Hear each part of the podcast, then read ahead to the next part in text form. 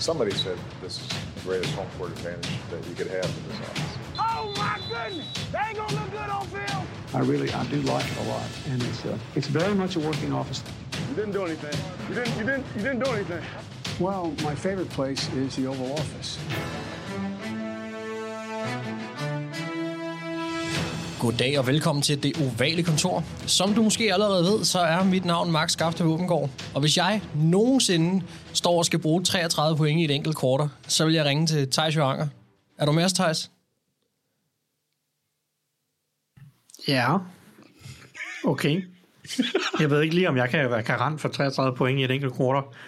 Jeg prøver bare ligesom at sige, at det er elitegruppen, jeg vil have fat i. Ja. Ja. ja. Så du siger Cowboys er elite, eller? Ah, men det, det er rimelig elite-niveau, om man vil det eller ej, og, øh, og score 33 point i et enkelt kvarter. Og ja, det er de da også. Ja. Jamen, uh, hej, Mark. Hej Thijs. Anders, sneen daler, julefreden begynder så småt at, at sænke sig, og øh, du vil også modtage et opkald, det kan jeg love dig for. Hvordan står det til? Hvem, hvem, hvem skal ringe til mig? Nu bliver jeg nervøs. Det, nu nu er jeg bange. Jeg er faktisk lidt stolt, Mark, hvis vi skal snakke om, hvordan det står til, fordi for første gang nogensinde kaldte jeg noget, der faktisk skete her i weekenden. Nå, hvad var det? Vikings sejr? Nej, det var, at Ravens de vandt over Broncos 10-9. Jeg tror, jeg kaldte den med halvleg. Jeg har aldrig været mere stolt. Ah, men det var også flot. Ja, Han må øh, hænge sig når man ikke kan bananer. vinde alle sine kampe, så, øh, så er det småtingene, man må gribe fat i. Ja, tag de bananer, der er gule, eller jeg ved ikke, hvad man siger. Nå, men øh, det er i hvert fald perfekt, at I begge to er med, på trods af, at ingen af forstod, hvad jeg sagde. Øh, dejligt, at I er med. Inden vi rigtig går i gang, så skal vi lige starte med at, øh, at takke alle jer, der støtter os inde på tier.dk, som øh, er den her velvoksende klub af, af støtter af det ovale kontor, som, øh, som giver et bidrag for hver gang, vi udgiver et, øh, et program, og det er altså et valgfrit bidrag. Den klub, den er ganske... Øh, hvad kan man sige, øh, muligt at blive medlem af. Og øh, det er sådan set bare at gå ind på det, der hedder 1.0, altså tallet 1.0, og øh, på øh, er.dk.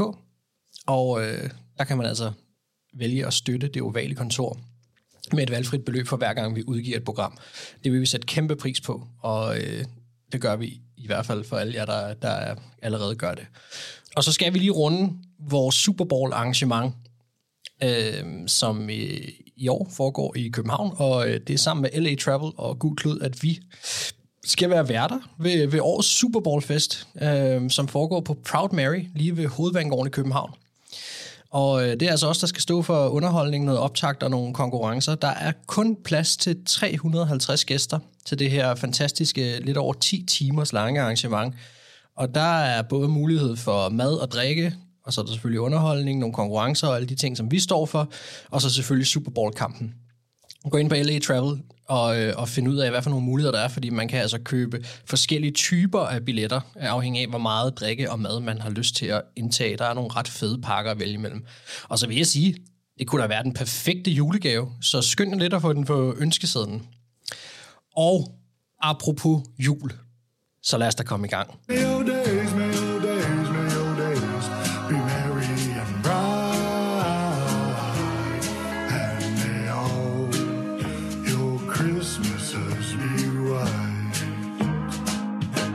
Og til dem af jer, der ikke skulle have hørt det, så var det altså Eagles center Jason Kelsey, vi hørte synge så smukt her.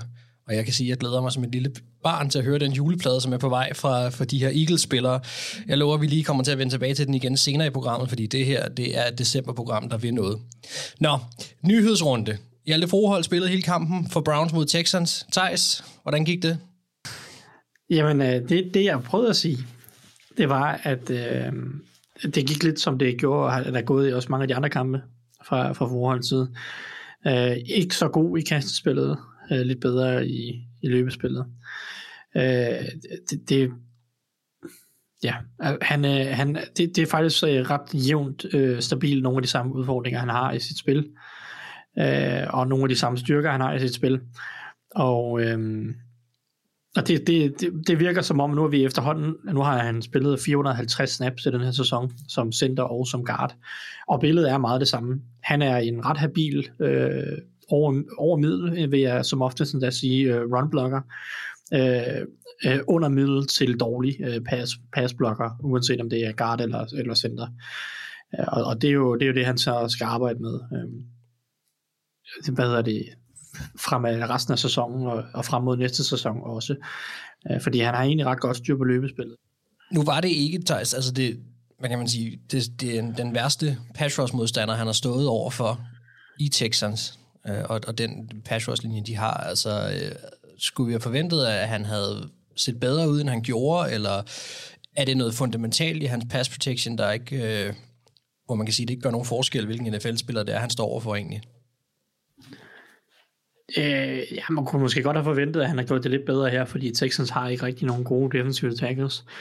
Men, men, men du ved, NFL, NFL-spillere er så gode, at, at uanset hvem man møder, øh, så hvis du nogle udfordringer, så, så er det nærmest ligegyldigt, så kan du blive slået af, af hvem som helst. Ikke?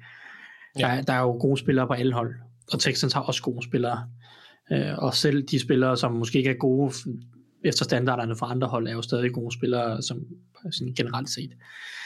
Så, så øh, altså ja, det, det er jo selvfølgelig lidt uheldigt, og han ser også lidt uheldig ud på den interception, som Deshaun Watson kaster af ham og, ham og hvad hedder det, øh, Betonio, det, det er dem, der bliver slået i, i kombination. Jeg ved ikke, hvem der har mest skyld, men øh, øh, øh, hvad hedder det, deres defensive tackle øh, flyver lige igennem, øh, lige igennem øh, Betonio og forhold, og så kaster Deshaun Watson en interception. Mm. Så øh, ja, der, der, er stadig, der er stadig meget at bygge på øh, i kastespillet, og man kan jo sige, øh, han får noget erfaring nu her, og det, øh, så må vi jo bare se, om der, om der kommer en udvikling. Det er jo det, øh, det, er jo det man håber på. Ja, så det vil sige, at vi, vi, vi fortsætter lidt i samme spor, som vi hele tiden har gjort. Han, han ser rigtig god ud, som du siger, i, i, i, i løbespillet. Han har nogle ting, han skal arbejde med i pass protection. Lige nu får han nogle snaps, der gør, at han kan få forhåbentlig øh, noget fremgang og noget mere træning. Og, og ellers så skal vi bare sige, at han indtil videre har vist, at han stadig kan spille i ligaen med de øh, styrker og svagheder, det han nu så engang har. Ja, altså man kan sige, jeg synes overordnet set, at han jo på backup-niveau. Ja. Han er ikke en spiller, jeg gerne nu. Der har han for dårlig pass protection, det koster for meget. Ja, Øh, så, så det bliver der nødt til at blive hævet, hvis han skal være mere end bare en backup. okay. Men, men, så, så, men det, det er der, han er lige nu. Men det er også okay at være en backup lige nu, så kan man udvikle sig. For, for et år siden øh, var han nærmest øh, uden hold, ikke? Jo, jo, det jo det. Så, Ja, det, det, er, det skal vi også huske imponerende, den måde, han er kommet tilbage på efter øh, sin lidt uheldige start med, med skade i Patriots og lige forbi Texans. Og, ja, det, var, det var svært at se, og nu kom han på holdet, og det, han har gjort i år, har jo allerede været, været mere, end jeg tror, vi havde, havde tur håb på. Så, øh, så fedt for Hjalte, at han stadig får vist sig frem. En anden, der får lidt svært ved at vise sig mere frem, det er 49ers quarterback, Jimmy Garoppolo, Anders. Der gik ikke særlig lang tid, før han måtte af banen med en fodskade, som egentlig viste sig at være ret alvorlig. Øhm, egentlig så forlod det først, som jeg forstod, at øh, det var en brækket ankel, der ville holde ham ude resten af sæsonen. Nu er der så meldt ud, at øh, det er en skade, hvor at en doktor i hvert fald har vurderet, at det kan godt være, at han ville kunne komme tilbage til noget sent slutspil, hvis det skulle være. Ligegyldigt hvad, vi er ikke læger, så vi ved ikke lige nu. Vi kan bare forholde os til, hvad der er blevet sagt, men 49ers er nu ude deres Ja, han var jo deres backup quarterback, fordi deres nummer et quarterback, Trey Lance, faktisk blev skadet. Nu er de ude uden ham også. Og vi så Brock Purdy komme ind og, og tage over. Altså, øh, hvad, hvor stiller det her 49ers henne, og i deres jagt på, på Super Bowl? Altså, er det, hvor stort et slag er det her for dem? Altså, det kan godt gå hen og vise sig at være et rigtig stort slag, og det kan på samme tid også gå hen og vise sig ikke at være et særligt stort slag. Øh, Brock Purdy, han er, var den sidste spiller, der blev draftet i årets draft, og det var der en grund til. Men det er ikke fordi, at øh, altså, nu må vi se, om Jimmy han kan komme tilbage til slutspillet, og hvilken, hvilket format han er der i. Men altså, som hold er de jo stærke nok. Altså, de er jo stærke nok til at slå et af NFL's bedste angreb i weekenden. Øh, de var så selvfølgelig også svagt. Øh, øh, lidt, lidt sværere end normalt på grund af deres skader på offensiv linje. Her snakker jeg Dolphins. Men altså, det forsvar kan gøre rigtig meget. Og så er angrebet jo heller ikke bygget op på, at quarterbacken han skal være øh, Patrick Mahomes og fyre den dybt, eller læse spillet rigtig meget. Det er et jack-baseret angreb lige nu, fordi de har så mange playmakers. Jeg vil nok være lidt mere bekymret over, at Christian McCaffrey han ser ud til at have slået sig en lille bitte smule, fordi hvis han begynder at miste noget eksplosivitet, så bliver det lidt sværere for Brock Purdy, også fordi han er, han er godt outlet. Mm. Øh, men altså, jeg vil da sige, de er stadigvæk i spil i NFC. Øh, de røg nok lige nogle pladser ned. Øh, Jeg ville have sat dem i top 3 øh, sammen med Eagles og Cowboys, hvis det var, at, øh, at, at Jimmy var der. Nu, nu er det nok Vikings, der tager den plads. Mm. Øh, så det er jo også, altså det er jo også et svagt, øh, en svag konference lige nu, og deres kampe i, i den kommende tid er jo selvfølgelig lidt træls med, ja, det ved jeg ikke, Tampa, Seahawks, Washington, Raiders og Cardinals, de kan vinde alle fem kampe, for Ja. den sags skyld, hvis det skulle være. Øhm, så det er ikke sikkert, altså, at de skal nok komme i playoffs. Det har jeg svært ved at tro på, at de ikke gør, også fordi deres, øh, altså ud over Seahawks, så der, de- deres division er jo rædderlig. Mm. Øhm, så lige nu vil jeg gerne være lidt afventende, for det så også ud som om, at Brock Purdy han godt kunne være med. Han havde selvfølgelig nogle tendenser, som Jimmy ikke har. Altså han, han, han stikker af lidt hurtigere og forlænger lidt spil, og ser måske den frie mand lidt langsommere. Der var det spil, han rammer øh, Debo Samuel på, hvor han scrambler lidt. Der var Debo Samuel fri, før han begynder at scramble. Mm. Men altså, hvis han får det til at fungere, øh, og hvis man skulle tro på en træner, der kan få det til at fungere med middelmåde til dårlige quarterback, så er Kyle Shanahan nok toppen. Han har gjort det mange gange. Øhm, så jeg vil ikke være sådan overdrevet nervøs, men forventningerne lige sat en tak ned, eller forhåbningerne, hvis jeg var for- 49ers-fan. Det er Ja. ja. heldigvis ikke, fordi så havde jeg tabt de sidste to Super Bowls, jeg har været i. Ja, det er rigtigt, men så havde du mindste, eller det kan jeg så kun sige, så havde man i mindste været en. Nå, men, men Brock Ja, Purdy... hold vandt jo en af dem, så det, den dur ikke for mig. Nej, det er selvfølgelig rigtigt. Øhm, Brock Purdy, som du nævner, Thijs, altså øh, her irrelevant, øh, som det hedder, når man bliver taget til allersidst. Altså, hvad ved vi om Brock Purdy? Har du overhovedet noget, øh, noget scouting på ham inden? Hvad skal vi regne med? Øh, nej, jeg nærstuderede ham ikke i college, fordi at, øh, jeg, jeg så ham indirekte, øh, både øh, altså på andre spillers tape. Jeg så blandt andet Breeze Halls, fordi han, han kommer ud af Iowa State. Ja. Øh, så jeg så Breeze Halls tape, øh, og så et par andre hold øh, mod, øh, mod Iowa States angreb. Og så tænkte jeg, ham der Brock Purdy, han ser simpelthen for ringe ud til, at jeg gider bruge tid på ham. det, det mener jeg, jeg, ja, jeg, har fravalgt. Øh, Nu nåede jeg så måske også øh, øh, 30-40 spillere færre, end jeg, end jeg plejer at nå i draften sidste år. Uh, så, så, så, men jeg synes, han er så dårlig ud. Altså, han er jo en quarterback, der er forholdsvis fysisk begrænset. Han har en ret svag arm, øh, ikke super atletisk, men til gengæld så stoler han også bare meget. Øh, han, han er en, en, en, en klassisk, skulle jeg til at sige, Garopp, øh, ikke Garoppolo, men Shanahan quarterback i den forstand, at han stoler meget på systemet og spiller infrastrukturen. Øh, kaster de kast, man skal kaste, og, øh, og gør det også gerne med, med måske lidt mere mod, end hans fysiske talent øh, egentlig berettiger til. Det har vi også set før med sådan nogle typer som CJ Beathard og øh, hvem filen, Nick Mullins Nick og sådan nogle typer, ja. ikke? Altså de, de, de, øh, de er forholdsvis kloge quarterbacks, og de gør, som de skal, og også i en grad til, altså, de- altså de spiller inden for systemet i en grad, som nogle gange også bliver problematisk, ikke? Altså, Mm. Øh, og især fordi de så har nogle fysiske begrænsninger, som betyder, at de nogle gange roder sig ud i nogle problemer, som de ikke helt har det fysiske talent til at rode sig ud af.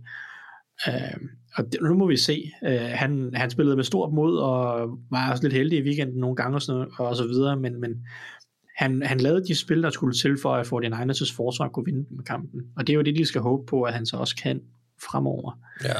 Øh, jeg forudser, at han kommer til at få det relativt svært, øh, baseret på det, jeg så i søndags. Men ja, vi må se. Altså, Anders berørte jo også lige, som du også gjorde her, at, at, at 49ers er, er måske lidt anderledes skruet sammen end så mange andre hold, og at det er aldrig godt at miste sin startende quarterback. Det er, også, det er vi alle sammen enige om. Men, men altså, 49ers er, er også bare, for det første har de et, et super forsvar lige nu, og så er deres angreb bare baseret på, som jeg Anders også sagde, på Jax og på, på Shanahans scheming af, af løbespil og så videre. Så, som måske, hvis, hvis der er nogen, der skulle have lidt succes, øh, som, som et, øh, et Mr. Irrelevant pick og en øh, type, som du lige sidder og beskriver der, så skulle det måske være Brock Purdy. Men altså, vi må se, hvad der sker. 49ers, de tror i hvert fald så meget på ham, eller ikke også, så tror de så lidt på Baker Mayfield i hvert fald, fordi det synes jeg lige hurtigt, vi skal vende, Thijs også. Baker Mayfield, han er jo nu sendt til Rams, efter at han øh, fik at vide, at han ikke skulle være starter i, i Panthers, så ville han ligesom gerne ud derfra, og det fik han lov til. Er det en fejl af 49ers ikke at prøve at, at hente Baker Mayfield, fordi de vil ikke koste dem noget særligt at gøre det, eller, øh, eller er det bedre bare at køre med deres, øh, med deres rookie, som de har gjort nu? Og men uanset om de hentede Baker Mayfield ind eller ej, så var det Brock Purdy, der skulle ind og spille. Indtil at Brock Purdy var så dårlig, at de blev nødt til at lave et skift mere, så kunne man have overvejet en potentiel Mayfield. Øh, fordi Purdy har været der hele sæsonen, kender playbooken, kender systemet, kender holdkammeraterne. Øh, bare for, for den kontinuitets skyld, vil det altid være Purdy, der skulle ind og spille som starter. Så, så Mayfield ville have været et alternativ, hvis nu, at Purdy enten blev skadet, eller øh, var så dårlig, at de blev nødt til at lave et skift mere. Øh, det har de så valgt ikke at gøre, det, uanset om de havde valgt at gøre noget af dig, så havde de så ikke fået ham, kan man sige. Øh, jeg, jeg, synes, jeg synes, det havde været fint at tage ham ind og prøve at, at se, om, om man kunne i løbet af nogle uger bygge ham op til, at han var en relevant backup, mm. eller en nødløsning, hvis Purdy, var dårlig. De vælger at gå med Josh Johnson, han er også mere erfaren, og øh, måske også har måske nemmere ved at sætte sig ind i playbooken på kort tid. Det er fint. Øh, det, det har ikke rigtig noget at sige til det på 49ers' vedkommende. For Rams er det jo bare, de har for mange skader. Altså, de har mange skader på quarterback, Stafford er færdig for i år. Uh, John Warford har også en skade. Uh, Bryce Perkins er ikke en NFL quarterback på nogen som helst parametre. Så det er jo lidt bare, og Rams' sæson er over, så hvorfor ikke? Altså, hvorfor ikke? Der er jo også en risiko for, at Stafford stopper karrieren næste år. Ikke? Det er der mm. masser af rygter omkring. Ja, ja, ja det er der. Og, øh, og... Så, så de skal jo til at kaste altså kaste dartpile efter et eller andet. Ja, jeg er godt klar over, at de ikke lige nu er i den bedste forfatning overhovedet heller. Men måske at Baker kan, kan vise en lille bitte smule frem i, i McVay-systemet, så han kan nå bare for lidt ud af det, øh, selvom de har en katastrofal o og ja, flere problemer. Vi må se, hvordan det projekt kører. Apropos Mr. Irrelevant, så er øh, Rams ikke særlig relevante, så vi gider ikke, at de bruger så meget mere tid på det lige nu. Øhm, vi havde nemlig også et sidste punkt, vi lige skal nå at vende i nyhedsrunden her. En lidt overraskende fyring, eller en lidt en meget overraskende fyring. GM i Titans, John Robinson, blev, blev fyret på et, altså, man kan jo snakke meget om timing, altså at blive fyret sådan midt i det hele, øhm, og, og det virker til bare at være et rent, øh, hvad kalder man sådan noget, en football decision, en, øh, altså simpelthen uenighed. Magtkamp. Ja, en uenighed, decision. intern uenighed, altså fordi der var andre spåede i, om kommer der så en eller anden grim sag frem omkring ham eller noget. Det har der ikke været. Det virker simpelthen bare som om, at, at de ikke kan blive enige internt.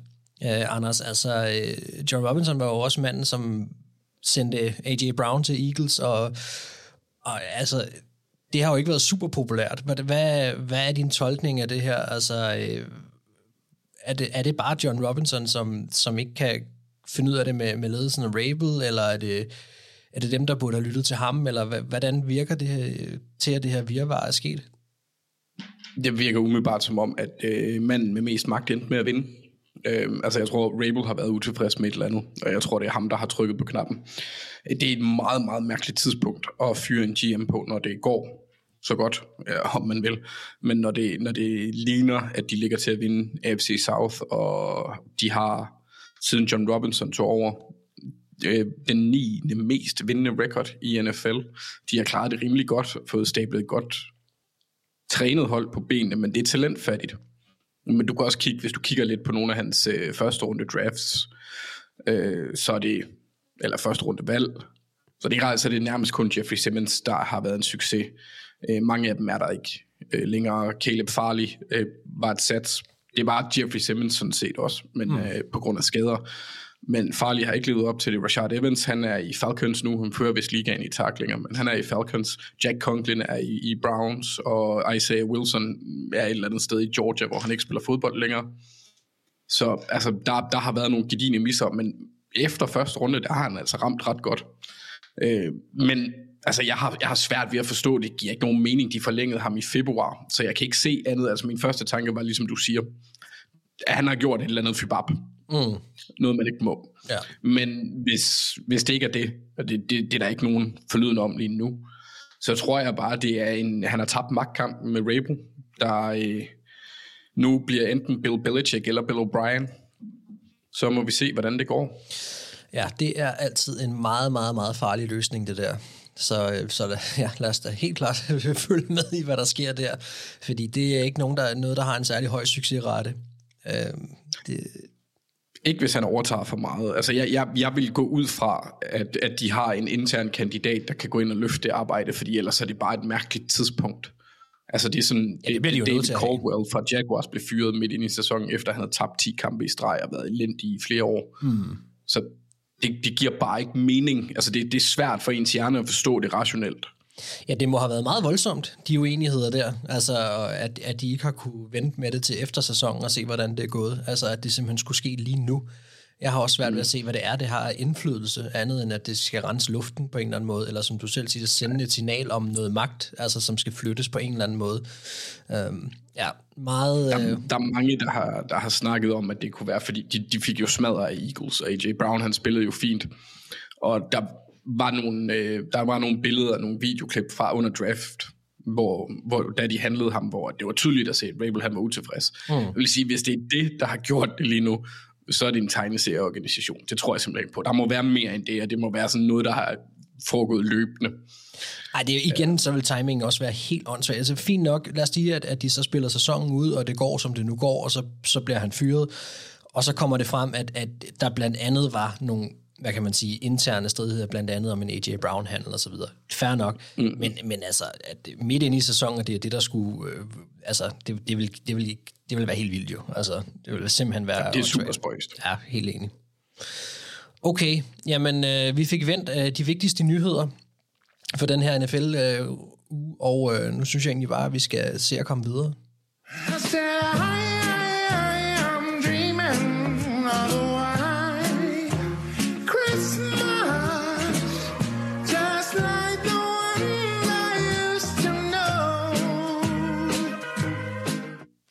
Ja, fra Kelsey til Mailata, som har den her smukke hawaiianske røst øh, med sig. Og jeg kan love for, at julestemningen er ikke færdig for det her program.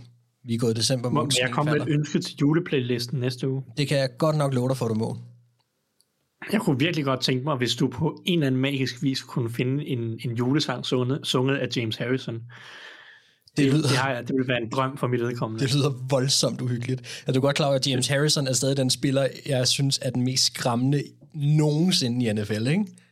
Lige præcis. Jeg kunne godt tænke mig at se ham bare være lidt festlig, Ja, hvis, hvis det kan lade sig gøre. Det tror jeg ikke, kan. så er det mindste bare at se ham uh, forvandle en julesang til noget, uh, noget helt andet. jeg synes faktisk, det er en fuldstændig, det er fuldstændig gen- genial idé. Eller bare få ham til at lave sådan en spoken word ind over, øh, og bare, ja, ej, høj, hold da op. Ja, øh, eftersøgningen går i gang, og jeg vil da også gerne sende alle andre på det derude. Hvis der findes noget som helst festligt med James Harrison, så, så smid et link vores vej, så ser vi på det. Nå, øh, fik I svar på jeres spørgsmål i sidste uge? Og øh, Thijs, du kiggede lidt mod Jets og deres quarterback Mike White spurgte, om han var legit, eller det bare var Bears. Hvad fik du så at svar på, på kampen mod Vikings? Jamen, øh, jamen, overordnet set fik jeg egentlig et, et positivt svar på Jets vegne. Øh, Mike White, han, han, kommer, han ender jo ude i en kamp, hvor han, han kaster bolden øh, nærmest konstant, fordi de tager bolden rigtig meget, og relativt begrænset, hvor meget de flyttede den på jorden, så han ender jo med at kaste simpelthen 59 gange den her kamp mod Vikings. Det må man sige, det var voldsomt øh, meget. for, for 369 yards, og ingen touchdowns godt nok, og så et par interceptions. Øhm, overordnet set synes jeg jo egentlig, han spiller en solid kamp. Og han, han, jeg synes ret tydeligt, at han bare er på et andet niveau. Han er på et andet comfort level i, i angrebet, end Zach Wilson var. Øh, finder, sin, finder sin receiver, bedre timing øh, i sin kast, bedre forståelse af strukturen på, på, på hvad hedder det, på angrebet på, på alle måder. Så det er, der er ikke nogen tvivl om, at det er en opgradering, og, og det vil det også være resten af sæsonen. Der er ikke nogen vej tilbage for Zach Wilson i år, øh, baseret på det, vi har set de første to, kampe, øh, to kampe for, for Mike White, som øh, på nogen som helst måde øh, er, er på det niveau, som White leverer.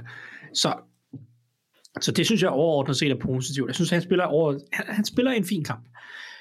Det, som Mike White skal bevise over for mig, tror jeg, øh, det er, at han et øh, ikke bliver en dump-off-konge. Mm. Jeg synes, han har en tendens til at, at, at tage det simple, det lette, det øh, konservative valg i rigtig mange situationer. Øh, det, det vil begrænse Jets angreb en lille smule, hvis ikke han også lærer at være aggressiv på de rigtige tidspunkter øh, og, ikke, og, og også lære at ture og kaste ned ad banen. Og to, så skal han jo selvfølgelig lade være med at lave fejl, kan man sige, når han så kaster den ned ad banen. Øh, fordi der, der er jo selvfølgelig det, det par interceptions, og især den første er en ærgerlig fejl. Øh, Der var også et par andre spil, der, der, der kunne eller burde have været en de interceptions for ham, ikke? Altså, så, men, Ja, så det er det der med, altså, han skal, han, han skal stadig finde en eller anden form for uh, balance omkring, hvornår man er aggressiv, og, og hvornår man er konservativ. Jeg synes generelt set, at han er for konservativ, men når han så er aggressiv, så er det måske lidt for meget hit, hit og miss. men er det Øh, spilkaldende? overordnet- er det ham, eller er det spilkaldende? Altså, er de, har de ham lidt i, øh, i bubble wrap lige nu? Altså, er de sådan en, prøver de at køre ham ind, eller er det ham, der simpelthen laver det safe read hver gang? Ja, det er nok en kombination, fordi selvfølgelig har de ikke bare øh, smidt, øh, altså selvfølgelig har de ikke bare smidt tøjlerne og, og sagt, øh, så Mike White, nu, øh, nu går du bare ud og giver den fuld gas. Nej. Øh, selvfølgelig er der en eller anden form for øh, lige at, at føle, føle sig frem øh, med, med ham under center.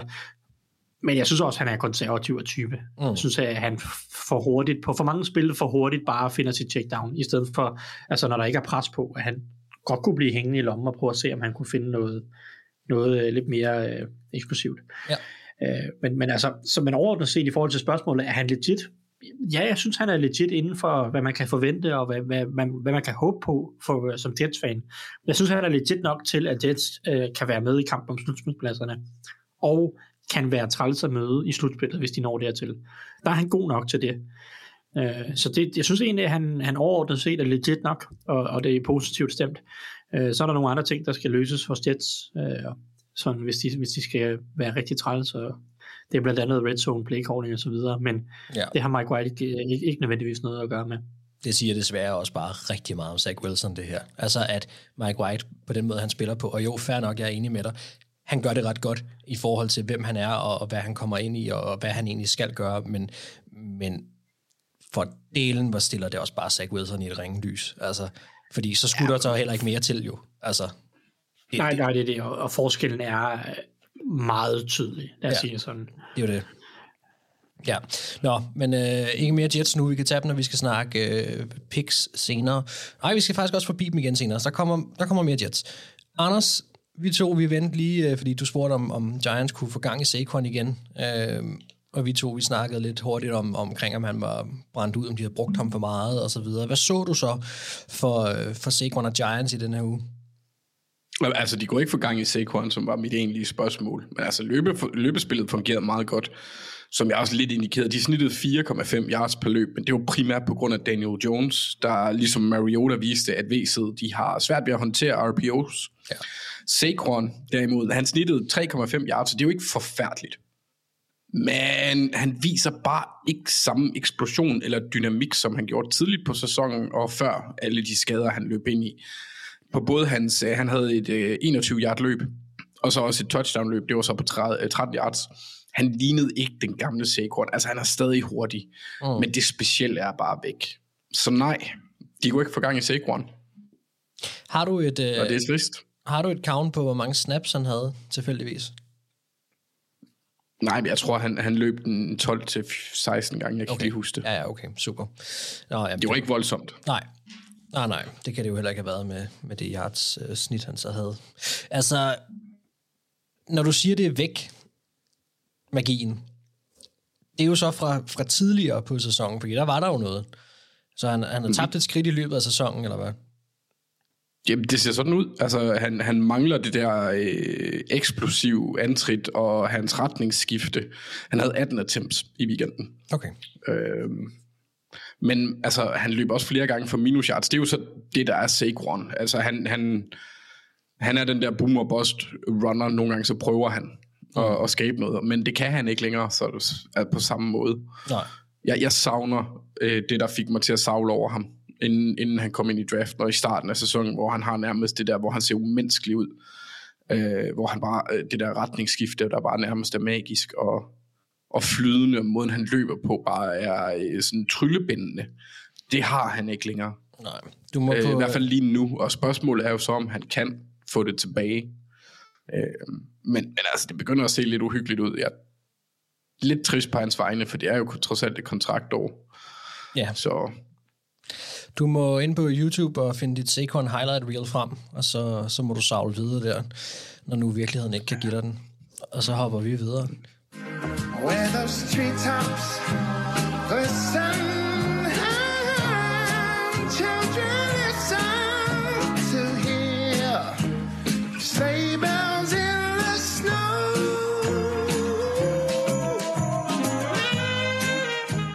For Jordan Mailata, han er en champ. Altså, det her, det bliver, det bliver genialt. Nå, vi skal faktisk lige til noget, øh, til noget nyt. Øh, fordi vi skal faktisk sige farvel til, øh, til et par hold for første gang i år. Og det er jo ikke nyt i, i Doggersy på den måde at gøre det her, men det er første gang i den her sæson, at vi kommer til at sige farvel. Og det er altså lige en lille kort opsummering af, af holdets sæson og en vurdering til, hvad, hvad gik, en vurdering på, hvad gik der galt, og hvordan ser fremtiden ud. Sådan ganske kort. Og uh, Thijs, vi starter med dig. Du har fået uh, Chicago Bears, som, uh, som vi altså vinker farvel til nu. Ja, jamen øhm, der var ingen, der forventede noget af Bears i år. Og de har heller ikke leveret ret meget. Øh, de indtog også selv hurtigt, at, at de manglede talent rigtig mange steder. Især forsvaret er jo elendigt at se på. Øh, der mangler så meget talent, og de har også smidt nogle af deres bedste spillere væk i løbet af sæsonen. Øh, det Bears skal hæfte sig ved, synes jeg, det er, at de, jeg synes, de er begyndt at udvikle nogle, nogle unge spillere, øh, og har, nogle, har et ungt fundament, de kan bygge videre på. Nu mangler de bare at supplere det med et bedre bundniveau. Men altså Justin Fields har taget store skridt, mest af alt kvæg hans evner som runner. Han skal stadig bygge mere på som en kastende quarterback. Men, men det, at du har et angreb, og nu har bygget et angreb op omkring Justin Fields, som fungerer, det gør, at han kan i, i trygge rammer udvikle sig som kastende quarterback. Det, og så skal de håbe på, at han kan udvikle sig på samme måde, som Josh Allen gjorde øh, som kastende quarterback. Øh, det er ikke helt de samme udfordringer, de nødvendigvis har, men, men også har en positiv udvikling i år 2 og i år 3 osv.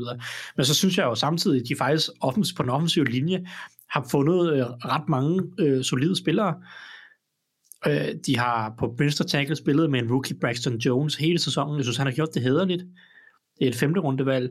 Øh, Tevin Jenkins er kommet ind på guard og har spillet en fin sæson. Cole Kmet på tight end har de fået gang i øh, i langt højere grad. De har selvfølgelig stadig Darnell Mooney, som også var god sidste år, har også været god i år. Øh, jeg synes, på mange punkter har de fundet nogle unge spillere rundt omkring, og så skal der bare suppleres. De mangler stadig receiver, de mangler stadig måske en offensiv linjemand eller to, og så mangler de på nærmest alle positioner på forsvaret. Ja, nævnte du Jalen Johnson? Han er vel også en, vi skal regne med. Eller hvad tænker Øh, du? på forsvaret? Ja. Ja, ja jo. Øh, jeg synes, han har haft det svært egentlig øh, i, i perioder af sæsonen, men, øh, men, men overordnet set er han en fin spiller. Ja, ham skal de selvfølgelig bygge videre på. Jaquan Brisker, rookie safetyen, har været inde og spille næsten alle snaps i sæsonen, indtil han blev skadet, Mm. øh, og, og har også været en god spiller på den måde. Så, så, så der er masser af positive takter, men, men især op foran på den defensive linje, der mangler de talent i en, en skrækkelig stor grad. Ja.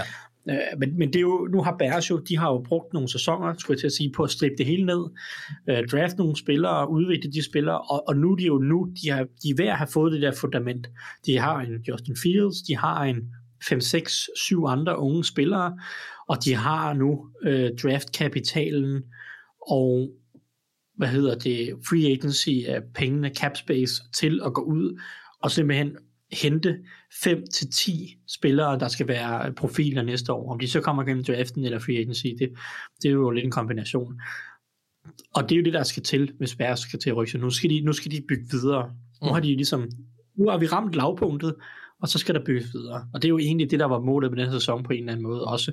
Det var at bevise, at Justin Fields ser spændende ud. Så skal han selvfølgelig fortsætte med at udvikle sig. Men det synes jeg ligesom, han har etableret. Han har etableret sig som, han er også manden for 2023, og så er det resten af truppen, der skal bygges op nu. Og det, det bliver så en spændende offseason, hvor de skal ud og virkelig hente mange øh, forstærkninger. Ja, jamen tak for det. Og ja, en af de mest spændende off-seasons, synes jeg faktisk overhovedet at følge med i. En ting er, at de selvfølgelig er det NFC Nordhold. Det har jeg da selvfølgelig et interesse i, men også bare fordi, som du selv siger, nu har de ramt lavpunktet, og, og det kan kun blive bedre. De har rent faktisk noget cap, der gør, at det kan, det kan være et helt, helt andet hold næste år. Og det skal det være. Og det, det bliver da sjovt at følge med i. Anders, øh, et andet hold, vi også skal sige farvel til, og dem vi formoder får øh, første valget næste år, det er øh, Houston Texans. Altså, øh, det er vel ikke så meget, hvad der gik galt. Det vidste vi vel godt. Men øh, hvordan ser fremtiden så ud? Nå, men så skal jeg hoppe over en masse ting. Ja, Ej, men du må øh, gerne- du må fremtiden gerne ser da fortælle. lidt bedre ud. Du må gerne fortælle, hvis du vil. Nå, nej, men det var bare i forhold til. Ej, det, det, det, det eneste, jeg pointerer, det er, at Davis Mills har ikke udviklet sig. Det er trist. Mm. Deres eneste sådan, stjernespiller, det er jo Tunsil. Øh, det er et skodhold, forventeligt. Og jeg kunne egentlig godt forestille mig, at øh, Lovie Smith, han kunne være one and done. Ja. Og det vil heller ikke undre mig, hvis Casario et eller andet sted havde planlagt det på den måde. Øhm, så kan man så undre sig over, at de fyrede Collie sidste år. De er dårligere end sidste år på alle parametre i forhold til DVOA på nær special teams, hvor de er syver. Sidste år var de nier, og det vinder man ikke mange kampe på. Men fremtiden, Mark, den ser, den ser lidt bedre ud. Øh, Jalen Petrie, han har haft glimt af godt spil, særligt i starten af sæsonen. Derek Stingley, han har stadigvæk potentiale, og Nico Collins er en, er en, han er en fin spiller. Mm. Men vigtigst af alt, så ender de nok med at få, som du sagde, det første valg i draften, plus de har Clevelands første og tredje rundevalg i 2023, Ja. samt endnu et første rundevalg i 2024. Det kommer selvfølgelig på baggrund af Deshaun Watson-handlen. Ja, på, på skræk øh, seriekringeren.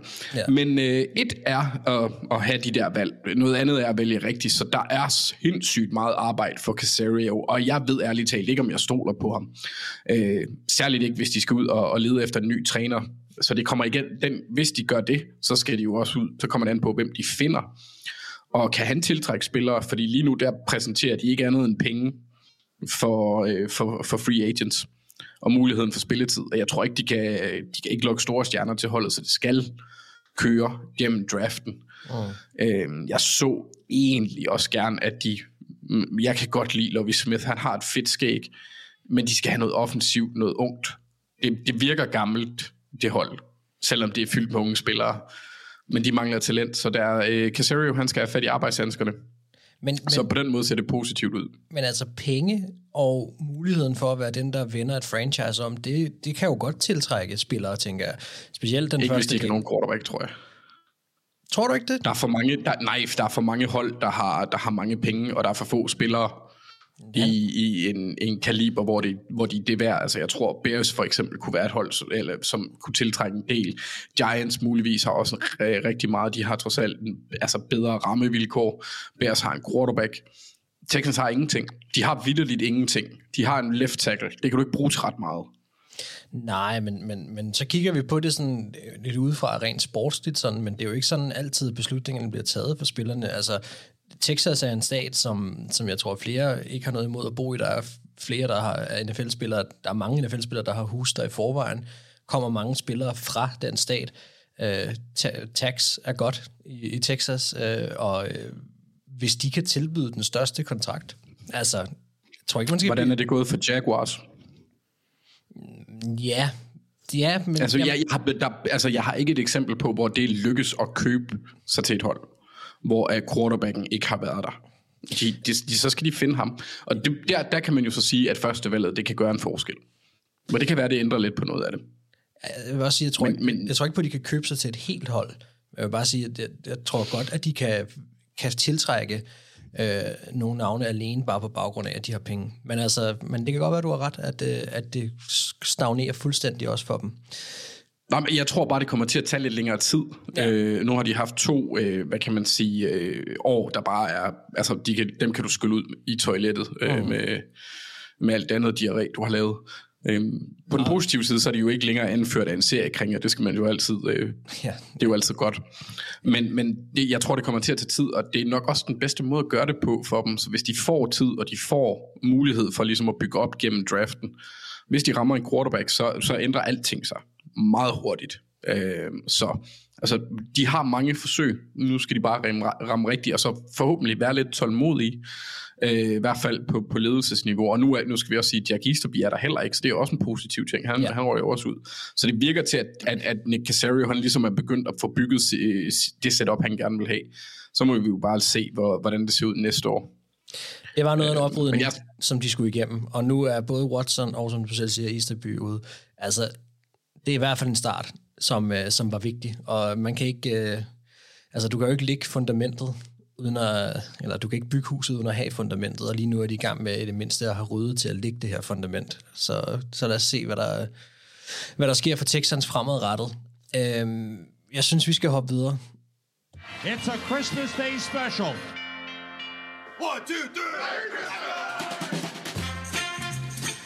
Og det gør vi med øh, vores vanlige segment, et øh, matchup, som I glæder jer til at se. Og øh, Thijs, vi skal til, øh, til Miami, kan jeg se. Yes, jeg hiver fat i et, et vigtigt opgør i, uh, i AFC. I, I kampen om wildcard-pladser potentielt. Uh, selvfølgelig i, i, i Dolphins tilfælde uh, en divisionstitel, uh, som de også kæmper med om. Men lige nu er det 6. og 9. seed i, i AFC, uh, når Dolphins og Chargers møder hinanden. uh, spændende kamp. Uh, jeg er jo sådan lidt ugenligt uh, bitter på, over at se Chargers generelt. Uh, pisse irriterende hold at se på. Mega kedeligt og uinspirerende. Og, øh, De, ja, øde, de øh, ødelægger bare øh, Herbert. Altså, hvor, hvor, hvorfor er det, at en af de sjoveste og, og altså, unge quarterbacks skal tæmmes på den måde, som han bliver? Altså, det er forfærdeligt. Det, han- ja, jo, altså, ja, ja, ja. Altså, det, det er jo bare uinspirerende. Det, det er et dårligt coachet hold på rigtig mange punkter, desværre.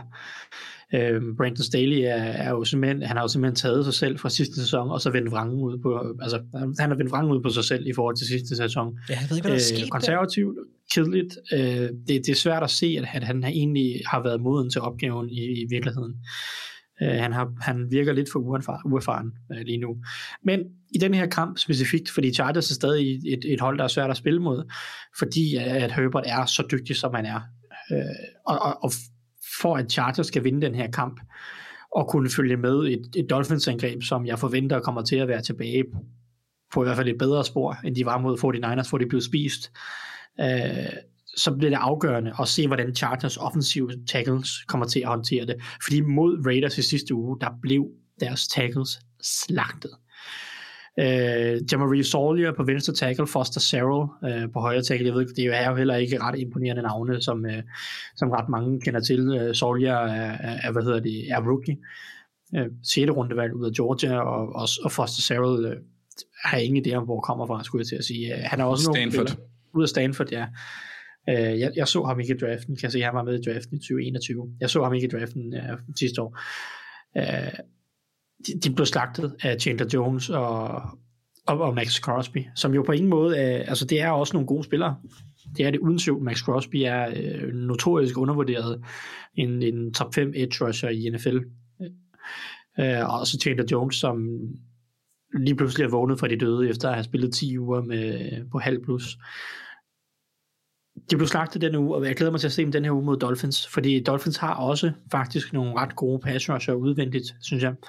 Øh, de mangler måske lidt pass rush indvendigt nogle gange, men Jalen Phillips og så Bradley Chubb, nyerhvervelsen, er jo en dygtig pass rush du. Jeg synes især, at Jalen Phillips har haft stort impact i år, selvom han måske ikke har helt stats til at, at bakke det op.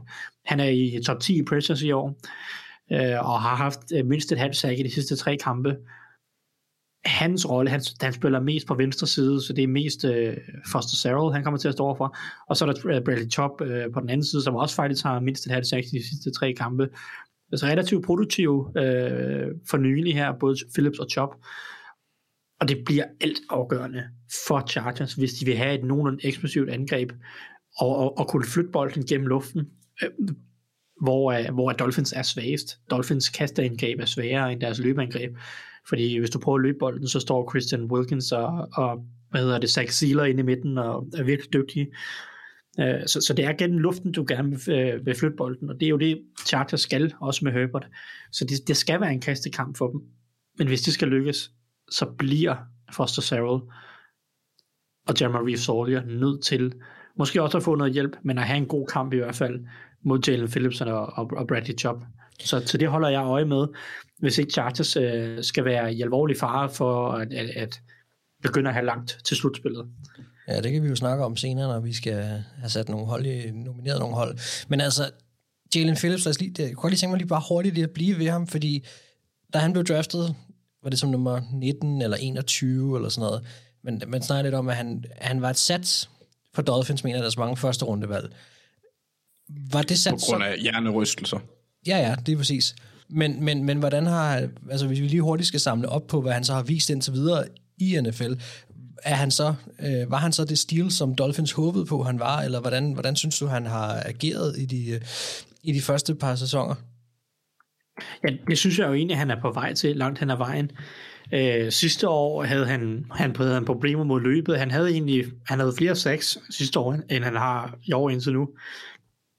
Det kan være, at han går helt amok her indtil øh, i, ved det, i slutningen af sæsonen, men han var egentlig ret produktiv på, på sackfronten sidste år, øh, hvor han lavede 8,5, og indtil videre har han 5 øh, i 12 kampe. Ikke?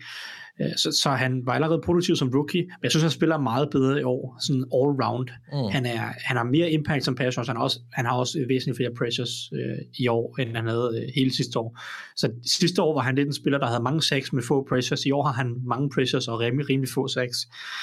Øh, så jeg synes overordnet set, han er en meget bedre spiller, også mod løbet, øh, har meget større impact, og er, øh, han er ved at blive den profil, som man havde håbet på. Så ja, jeg synes, øh, jeg synes helt klart, at han, øh, han ser ud til at være den spiller, som Dolphins havde håbet på. Og for mig at se, der er han en bedre spiller end Bradley Chubb, selvom de lige har traded sig til Bradley Chubb og betalt ham med dyre domme. Øh, og, og, og det er, det, det, hedder det, det er Jalen Phillips, jeg vil bygge min defensive linje op omkring, sammen med Christian Wilkins, som er et, et, et enormt based i, i midten, øh, især mod løbet. Mod, mod kastet er han nok kun øh, lidt over middel, men Lidt over middelbæst. ja. lidt over middelbased øh, Ja. mod, løb, øh, mod kastet, men et øh, gigantisk based mod løbet. øh, så, øh, så, så ham, altså Phillips og Wilkins, det er for mig at se, det, de to, der vil bygge det op omkring, øh, mere end Chop, som de ellers de har betalt meget for. For jeg synes egentlig ikke, Chop han har gjort noget særligt væsentligt af sig, øh, hverken hos Broncos eller Dolphins i år. Nej. Nå, meget fedt lige at få samlet op også nu på, på, på Wilkins, de får ham med i de der unge spillere, som, som Dolphins nu igennem nogle år har, har forsøgt at, at bygge op omkring. Øhm, og, og dejligt at høre, at de giver noget, noget positivt udslag også. Nå, Anders. Mm-hmm. Bill Belichick, han skal, han skal fiste i, i Arizona, eller hvad? Hvad, hvad, hvad, hvad, hvad skal vi snakke om? Ja, han skal, han skal fiste i Arizona. Ja. Øhm, jeg glæder mig øh, til at se øh, Bubble Boy, og det er ikke fordi, han bliver pakket ind i vat, det er fordi, han har et kæmpe hoved og ligner et bobblehead. Øh, Ja. mod øh, Bill Belichick, altså Kyler Murray mod Bill Belichick, fordi Mhm. mm-hmm. Belichick han har det med at være ond ved unge quarterbacks. Det var han også, da de mødtes i 2020, der var Kylers rookie-sæson, hvis jeg ikke husker helt forkert. Øh, jo, det tror jeg. Ellers så var det hans anden sæson. Jeg kan ikke helt huske det. Der krydsede lige- Kyler lige agro. Hvad siger du? Nå, jeg var bare lige ved at blive halvkvalt i en pebernød, det var derfor, jeg ikke sagde noget. Men jo, det er rigtigt. Nå, okay, ja, men det, det skal du lade være med. Du skal overleve, Mark. Jeg kan bedst lide dig i live. Ja, tak. Øh, Kyler han krydsede lige akkurat 100-200 yards fra scrimmage, eller ikke lige akkurat, men lidt over. Det var nogle, nogle af 30 yards, altså 170 på løb, øh, på, i luften. Øhm, og så øh, er Belichick jo ikke ligefrem en træner, man bare kan glide rundt om. Så vi får også at se, hvilket niveau Kylers forberedelse ligger på. Øh, så der er, der er lidt flere ting, vi kan tage med øh, fra den, eller jeg gerne vil se, øh, hvordan forbereder han sig på og justere. Altså har de en plan, hvis Belichick han kan lukke ned for DeAndre Hopkins? Fordi så er det jo Kyler øh, versus resten af, af Patriots, og det, det bliver jo svært. Altså, det er jo ikke fordi Patriots er et world beater hold, men de er et godt trænet forsvar. Øhm, så jeg er spændt på at se, om, om Kyler han kan løbe om hjørner med Darth Billy, men, men, men jeg tror, det bliver lidt omvendt. Okay. Jamen, øh, vi holder øje sammen med dig. Wow. Er du godt klar over, hvor svært jeg har? Hvad siger du? Er du godt klar over, hvor svært jeg har det med ikke at sige, I, I, I am dreaming. Jamen, nu, nu kan du få noget andet at synge på. Why? Why? Why? Why? Why? Why? Tell me why. Santa, tell me if you're really there. Don't make me fall in love again if he won't be here next year. Santa, tell me. Vi skal nemlig øh, have nogle Hvilken ting at vide. Eagles-spiller var det? Ja, og hvorfor er han forelsket i øh, julemanden? Jeg tror, det var Nick Sirianni. Øhm, Mm. Vi er i gang med, hvorfor vinder de? Og øh, vi er faktisk både i NFC og i AFC i den her omgang, fordi vi skal til NFC North, hvor Vikings møder Lions. I en kamp, hvor vi nok skal forvente en del angreb, angrebssucces, kunne jeg forestille mig, for de to mandskaber. Og så skal vi til øh, Josh Allens Bills mod Sauce Gardners Jets forsvar. Men lad os lige starte i NFC. Altså det her, det er jo en uh, TJ Hawkinson revenge game, Thijs. Hvis Vikings har vundet den her kamp, hvordan har de så gjort det?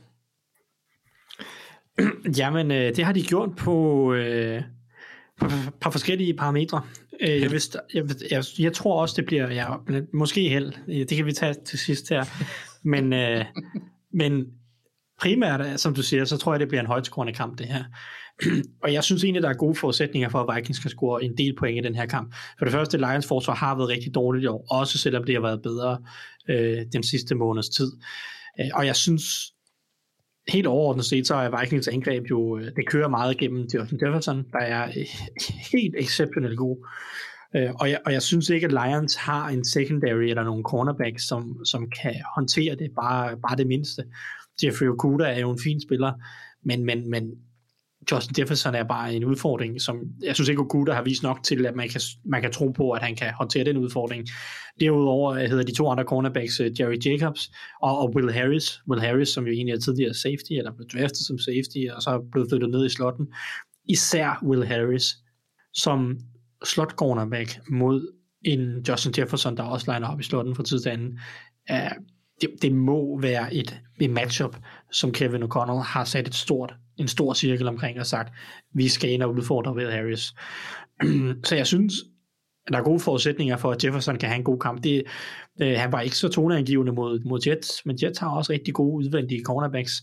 Øh, det, det er noget andet mod Lions, øh, og det, øh, det tror jeg bliver en afgørende grund til, øh, at Vikings, hvad hedder det, kan vinde den her kamp. Nu kan jeg ikke engang, nu skal jeg se, hvor mange yards han havde i den første kamp mod Lions. Det var, Ja, det var faktisk... Det var ikke meget. Nej, Det var ikke meget. Jeg skulle lige til at nævne det, det var jo der, hvor vi snakkede om, om eller jeg gjorde i hvert fald, gik lidt igennem, hvad, hvad Lions havde gjort, og de, de bragte jo både safety-hjælp fra begge steder, og var generelt fokuseret. Det gjorde jo så, at alle andre blev åbne. Um, så jeg skulle egentlig til at Ja. spørge dig, om du tror, om, om, om de vil prøve at gentage den succes, og så sige, så må andre slå os end Justin Jefferson. Det var også lidt det, Jets gjorde lidt i sidste uge, havde noget safety-hjælp over. Eller hvad? Øh, Han havde tre receptions for 14 yards. Ja, ja, ja, ja, mod Lions, ja. ja men de var, der var nærmest tre mand på ham hele tiden. Øhm, Yes. Jamen, altså, jeg tror, de vil helt sikkert på noget lignende, men jeg synes, en afgørende forskel i forhold til den kamp, er netop, som du, et, et navn, du også nævnte, det er TJ Hawkinson.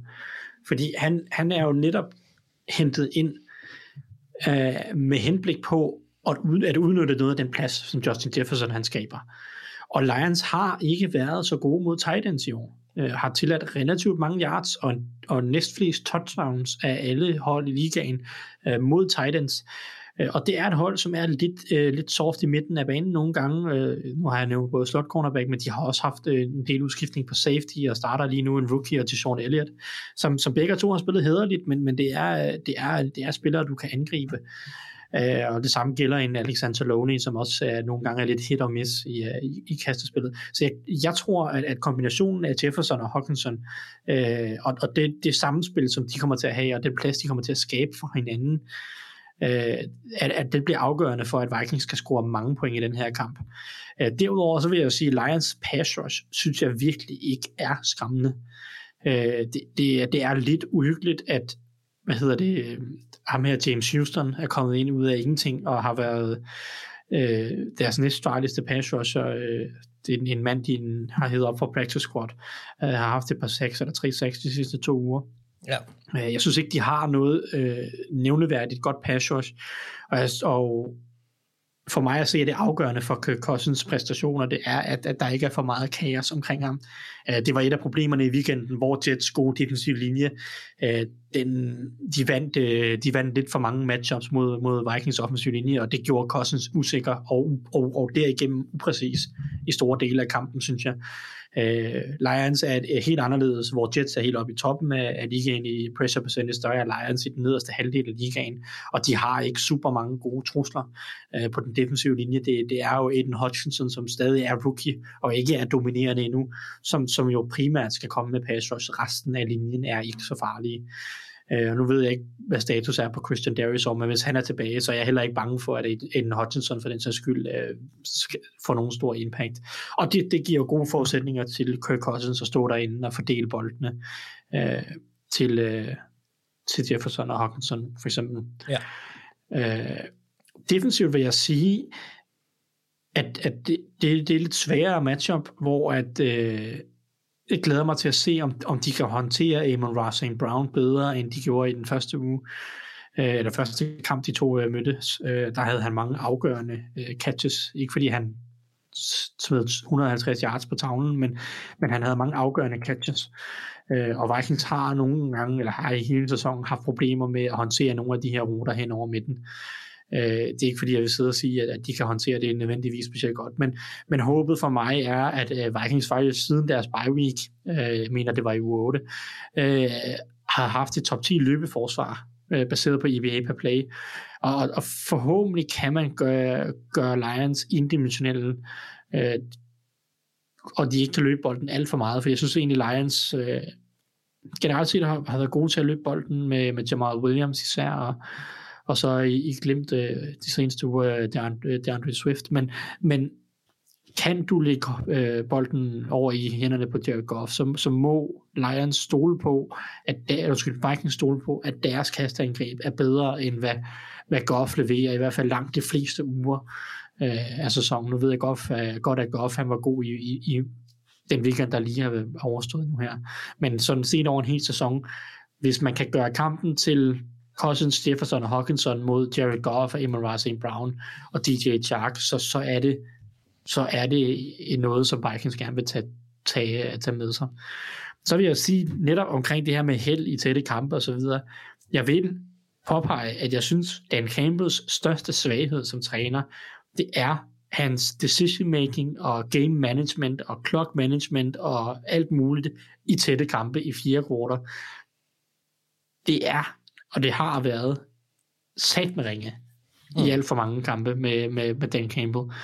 Og Vikings er omvendt dygtige til ikke at skyde sig selv i foden, fordi der er 32 hold i NFL, og det er nok 25 af dem, som regelmæssigt skyder sig selv i foden, når kampene bliver tætte til sidst. Og der er Vikings blandt de der 5-10 hold, der ikke regelmæssigt gør det. Og, og det er en af grundene til, at de har vundet relativt mange tætte kampe i år. De har fået foræret mange af dem, fordi at holdene har skudt sig selv i foden, og det har Vikings ikke gjort. Og hvis Dan Campbell han har tænkt sig at skyde sig selv i foden en gang til i en tæt kamp i fire kvarter, så skal han bare vide, at Vikings i hvert fald ikke tidligere i år har været det hold, som også skyder sig selv i foden. Og, og det, det, det, synes jeg, det synes jeg også godt kan være en win condition for, Viking, for Vikings i den her kamp. Så for mig er det at se, at, at, er det Hawkinson, Jefferson, duoen, det manglende pass rush hos Lions, øh, Vikings løbeforsvar, som faktisk har været ret godt, og så, og så et håb om, at, at, at Cousins kan outperforme Goff, og så er det Dan Campbells øh, game management. Det er grunden til, at Vikings vinder den her uge. Ja, ja det har været katastrofalt for, for Dan Campbell, det der, og jeg køber faktisk øh, 100% din, din, om ikke at skyde sig selv i foden, øh, kan være en win condition for Vikings. Øhm, Arizona har været ude med, han fik en, en jernrystelse, var ude, kom tilbage, fik en jernrystelse igen, og det gjorde så, at man har holdt ham ude i to kampe nu. Jeg tror, han er på vej tilbage, øh, og øh, Cameron Dansler skal også være på vej tilbage. Så der er nogle spillere, der kommer tilbage. Der kom Tomlinson, som du snakker om i forhold til det her løbeforsvar, kom tilbage igen i sidste uge. Så de begynder at være lidt mere det hold, de gerne vil være i hvert fald. Øh, så se lidt mere komplet ud. Øh, så, så ja, men det bliver lidt spændende at følge den der injury øh, report op til her, om, om Christian Darisol bliver klar. Nå, Anders, det er dig, der har øh, ansvaret for... Øh, jamen, det bliver vel Jan Goff, altså, hvis de, hvis de har vundet den her kamp. Og så øh, Dan Campbells... Mm, det, det får du at vide. Resten af Dan Campbells tropper. Ja, men fortæl mig, hvorfor, mm. øh, hvorfor Lions vinder. Altså det første og det vigtigste, det, det, det matchup, som, som Lions vinder i, i en sejr, det er øh, den offensive linje. Altså hvis Sewell og Dagger, de kan sætte en dæmper for Sedarius og Hunter, så har Lions en klar fordel i kastespillet. Og her er Lions også godt spillet. De er øh, den godt spillende. De er, også på den offensive linje, der er de den fjerde mest effektive offensive linje. De er nummer to i pass protection, og det kan blive den helt store win condition, for Vikings svaghed på forsvaret findes i deres secondary, særligt Harrison Smith selvfølgelig. Ja, I guess. Øh, det er selvfølgelig et cornerbacks, er de lidt tynde på lige nu, eller unge. Øhm, ja. og det er, øh, det er der, jeg ser det for, for, øh, for Lions, for deres corner, for Vikings corners kan udnyttes. Og når man har en Gud og en DJ på wide receiver plus tid, så giver det mulighed for øh, Jan Zeit. Øh, det er Jan-tid på tysk, hvis du skulle være i tvivl. Ja, det er smukt. Ja, og, øh, og, og det kan altså godt lade sig gøre for dem på den måde, fordi hvis, hvis øh, han spiller, som han gjorde i sidste uge, så, så er det et angreb, der fungerer. Og det er også på angrebet, at de skal vinde. Øh, som Tyson siger, så er det begrænset, hvad de, hvad de kan gøre på forsvaret. Altså, de skal se, om de kan gentage det, de opnåede i første øh, opgør, hvor de lukkede ned for, for Jeffy. For sker det, så er Vikings bare et meget mere jordnært hold.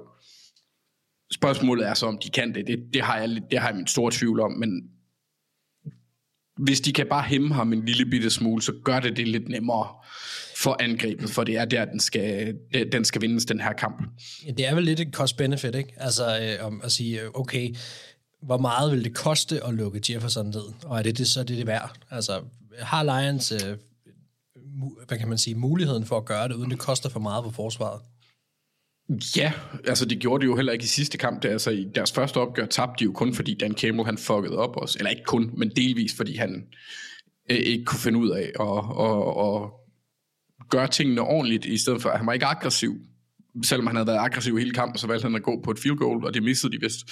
Øh, og, og Vikings vandt trods alt kun 28-24, så jeg kunne godt se, at det bliver en lignende kamp igen, hvis det kan lykkes. Og nu skal vi jo heller ikke lige altså Vikings har været gode, men hvis Justin Jefferson ikke præsterer i, i den kamp, øh, de havde første, det er selvfølgelig det er svært at sammenligne, fordi det var i september, men altså Adam Thielen havde 61 yards, KJ Osborne havde 71 eller sådan noget. i. Det er jo ikke lige frem, fordi de er world beaters. Øhm, så, så jeg vil hellere tabe til KJ Osborne, end og så satse på og, og, og se, hvad jeg kan gøre med Justin Jefferson, hvis det giver mening. Fordi hvis Justin Jefferson han først går i gang, hvis han kan få lavet spil, så er han jo en, der kan udlægge alle kampe, fordi han er så vanvittig god. Øh, så der vil jeg helt, helt klart sige, at niveauforskellen er satset værd på forsvaret. Spørgsmålet er så, om det kan lade sig gøre. Men i en sejr, der formår de det mindste at, at hæmme ham en smule. og så vil jeg bare lige sige til Tejs om Dan Campbell, at det føles rigtigt den her gang, med den kurs, vi er på lige nu. Tænk ikke på lyden af torden i det fjerne. Skønhed fylder hans tanker med vidunder og knægt. Det siger mig, at det føles rigtigt denne gang. Det vendte om. Nye højdepunkter er fundet. Det er en god dag at være i live her. Det er en god dag at være i live, sagde han. Så det bliver det der afslappende lys for enden af tunnelen. Der er bare et godstog, der kommer din vej. Er det Søren Kierkegaard, eller øh? Hvad, hvad er vi ude i? Jeg ved ikke, hvem der har skrevet den. Måske det er Hetfield. Jeg oversat bare lige Metallicas uh, Freight Train. Uh, Ah, no, no Leaf Clover something. jeg var lige et kort øjeblik i tvivl, om det var fra Lars Larsens selvbiografi, men øh, det kunne jeg så Ja, men, jamen, den har jeg faktisk læst. Den er virkelig kedelig. Jamen fik vi den ikke alle sammen gratis engang? Jeg synes, han var stor. Nej, øh, jo. Det blev husomdelt. Ja, det er vist det. Jamen, jeg løb tør for bøger på en ferie. Det var forfærdeligt. Havde du så den med? Nej, men det havde min øh, eks-svigerfar, der var øh, møbelfabrikant. Åh, oh, for søren da. Så han synes jo, det var skide spændende.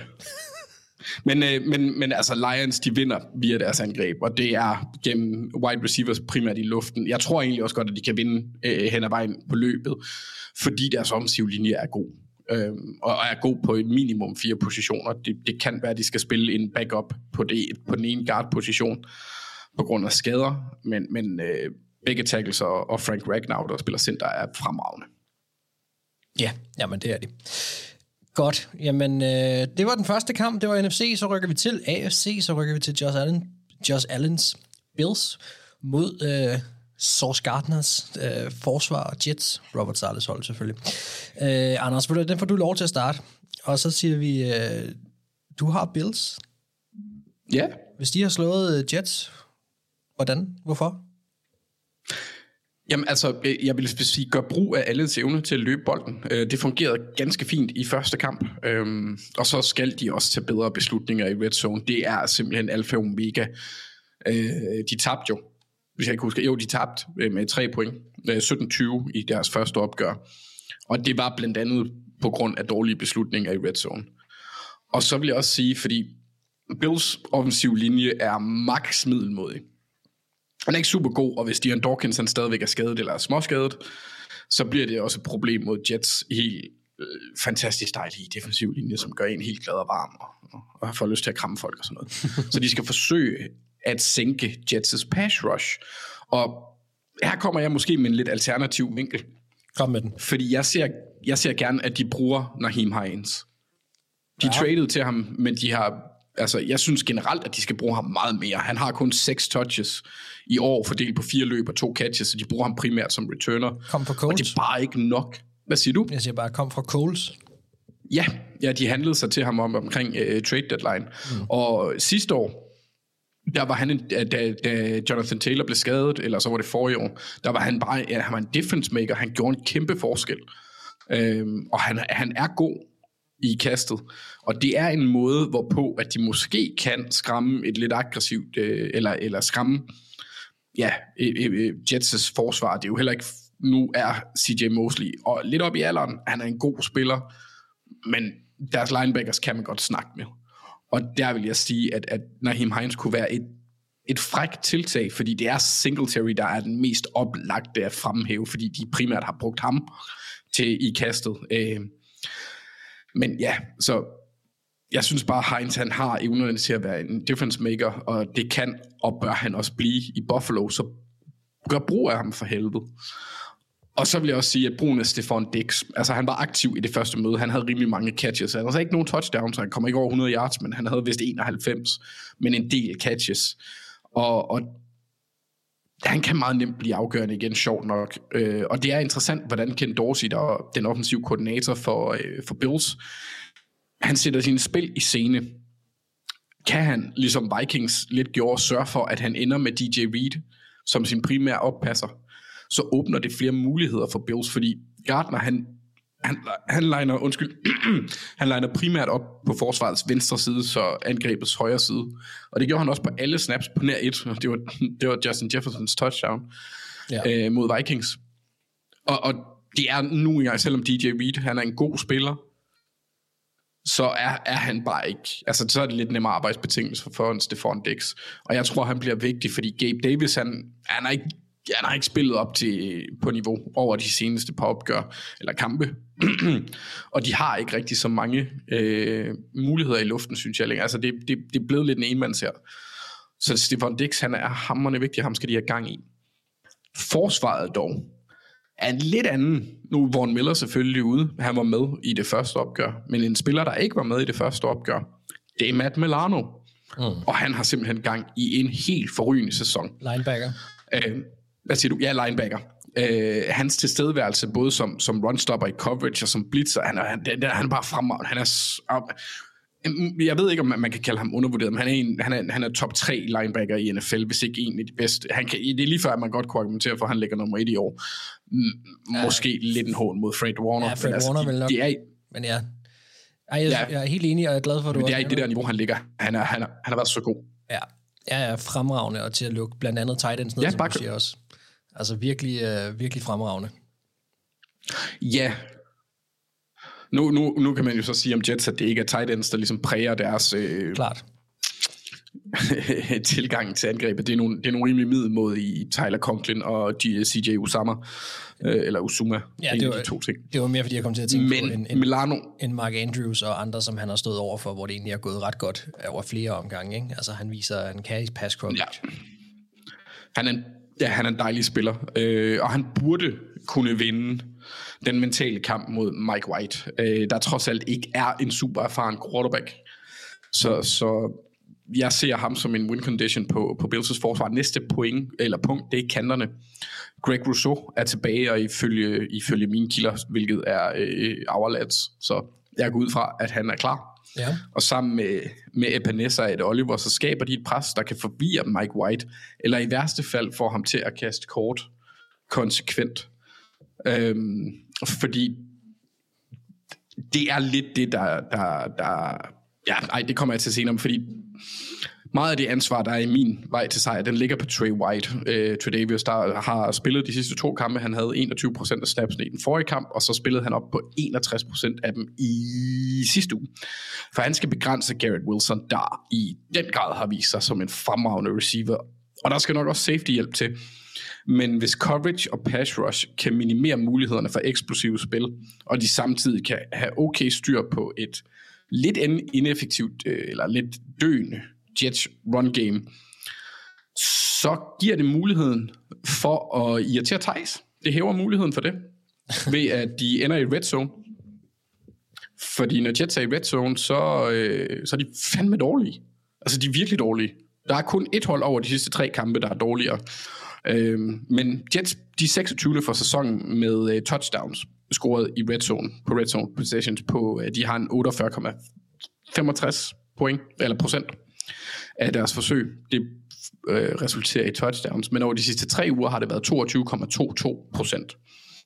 Og de er kun overgået af, og jeg håber, at Alexander Påske, han lytter med lige nu, de er kun overgået af i elendighed af Patriots, der har scoret touchdown på 0% af deres red zone besøg over de sidste tre kampe. Hold da op. Ja, det er imponerende. Øh, så hvis Jets, hvis Buffalo de kan minimere de eksplosive spil, og øh, tvinge Jets til at øh, af urensagelige årsager at blive ved med at lave jet sweeps til Braxton Berrios, eller bare bruge ham rigtig meget generelt dernede, så øh, kan jeg godt se en kamp, hvor de ender med mange field goals, og så tror jeg bare ikke, at de kan holde Josh Allen langt nok nede, til at, øh, at de kan vinde kampen. Så sådan vinder Bills. Godt. Jamen, uh, Thijs, nu tager vi fat i dig, fordi vi havde jo lovet mere Jets i den her podcast, og nu skal vi snakke Jets. Og uh, du skal fortælle os og lytterne, hvordan at uh, Jets vinder den her kamp. Yes, jamen Anders har allerede sagt nogle positive ting, uh, men jeg vil sige sådan helt fundamentalt, synes jeg jo bare, at Jets er, har styrker de rigtige steder i forhold til at matche Bills styrker og tæmme dem så, sågar også.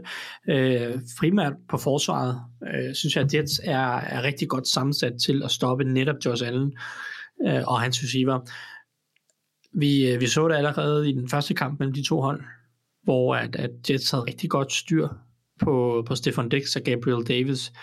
Øh, Jets har hele sæsonen været rigtig svære at kaste bolden mod udvendigt øh, Øh, på grund af DJ Reed og, og Source Gardner. Og, og det er en udfordring for Bills, fordi de er ikke et hold, der er bygget til at kaste bolden super meget hen over midten. De har ikke super meget øh, brugt deres tight end så meget. Øh, Dawson Knox har været ret usynlig i løbet af sæsonen.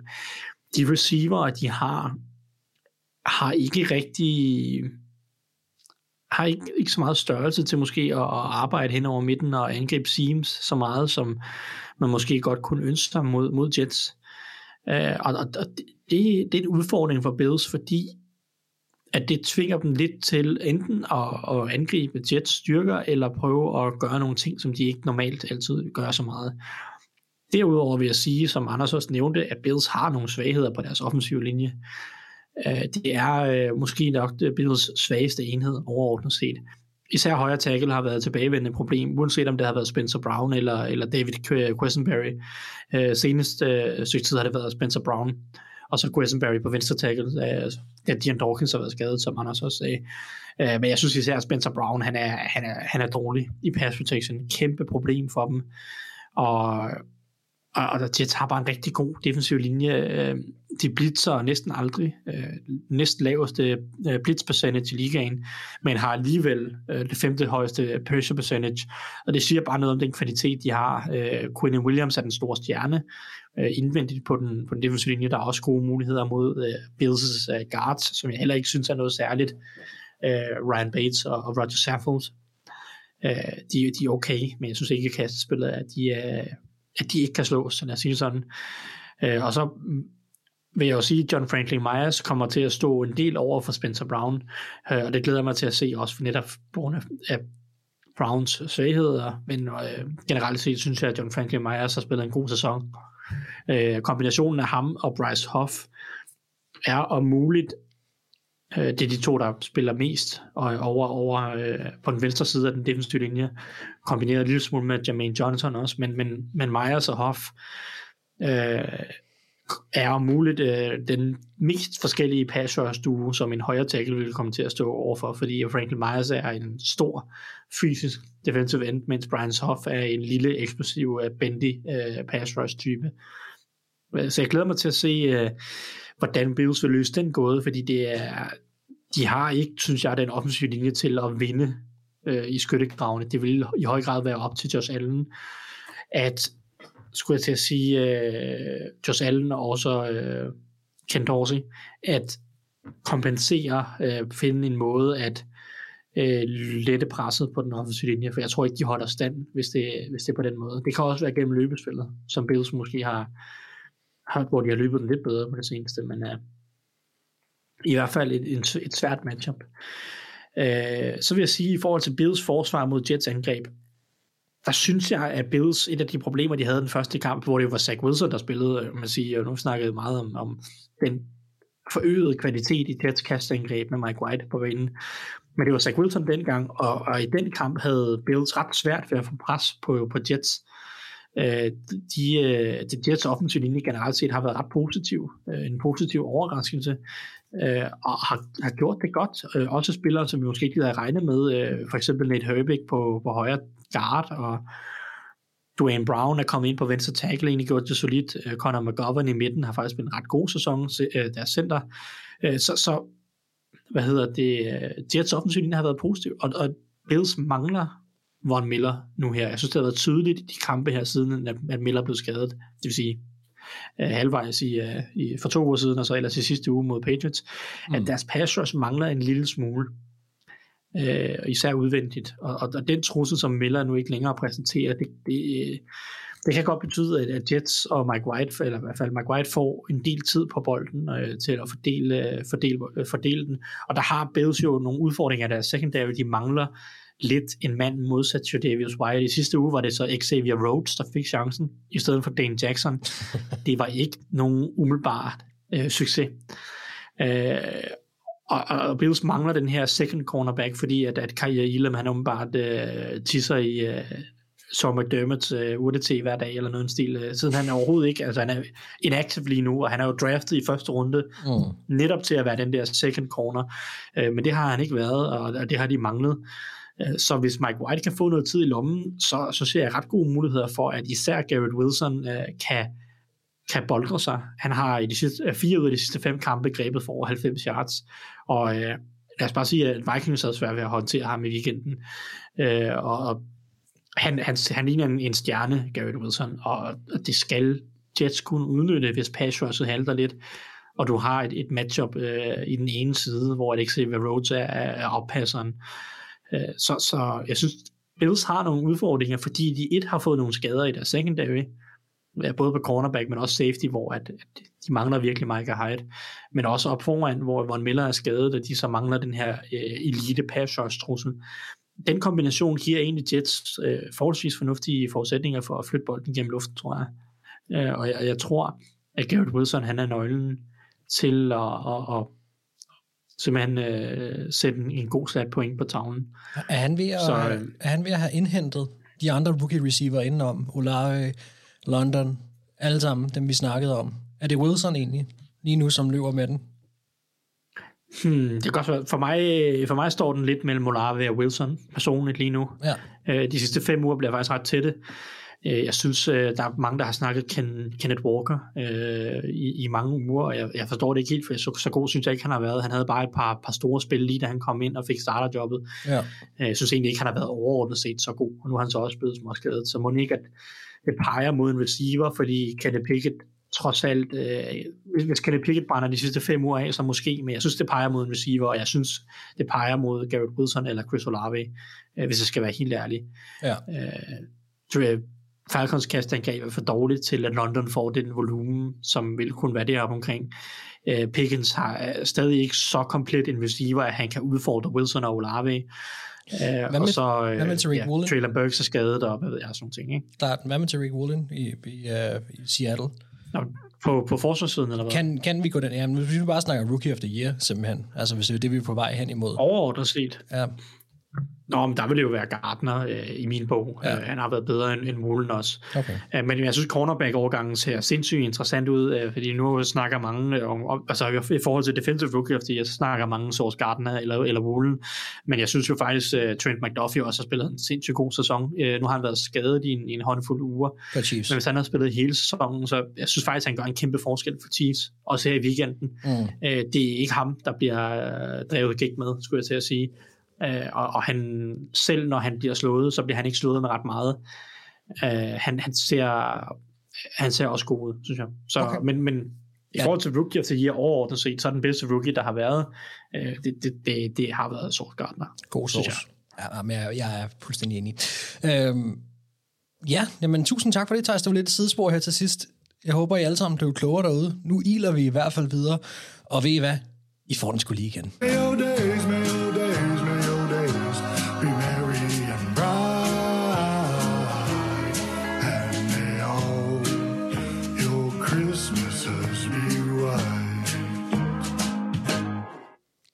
Jason Kelsey, dit dejlige menneske. Nå, et spørgsmål, I gerne vil have svar på her i, uh, i den kommende uge. Det bliver så uge 14. Anders, Browns, de skal stå over for Joe Burrow. Og som du selv har nævnt også her i din uh, overskrift, kan jeg se i vores interne dokument, så er det jo rigtigt, at de, de har været en form for kryptonit. Um, hvad kommer du til at holde øje med? Jamen, øh, det har han jo bogstaveligt talt været, så jeg synes egentlig, det er en fin øh, formulering. Han har aldrig tabt til Patrick Mahomes, men han har heller aldrig vundet over Cleveland Browns. Nej, det er bizart. Og øh, hvad siger du? Jeg siger bare, det er bizart. Ja. Og øh, jeg har øh, også valgt det her, fordi jeg godt kan lide at se Joe Burrow spille. Jeg synes, han er dejlig. Han havde nogle... Han spiller på et, et, et, et, et helt vanvittigt højt niveau lige nu, og Bengals er et af de mere interessante hold på angrebet. Det ser ud til, at Zach Wilson, Zach Wilson, Zach Taylor, er øh, i hvert fald blevet lidt mere fornuftig og lidt mere kreativ i hans spilkald. Så øh, måske ikke kreativ, men de ved, hvad de kan, og de, øh, kalder, han kalder en bedre kamp, end han har gjort i, i et godt stykke tid. Jeg vil sige, på nuværende tidspunkt, der er Bengals bedre, end de var på samme tidspunkt sidste år. Jamen, man snakker jo egentlig om rigtig meget det her hvert år, at man skal blive varm på de rigtige tidspunkter, og hvem kan blive varm i december og, og, og op til slutspillet. Altså, Bengals er vel lige nu et af de hold, som er ved at være, være helt, det helt rigtige sted. Altså, Altså, ja, jeg vil sige, at de er øh, dem og Chiefs lige nu om at være det bedste hold i NFL. mm. I hvert fald i AFC-delen. Øhm, og så kan man jo, øh, hvis man skal bygge videre på det, du sagde, så er det jo Bill Belichick og i Patriots, der siger, de f- fod på sæsonen starter først efter Thanksgiving. ja.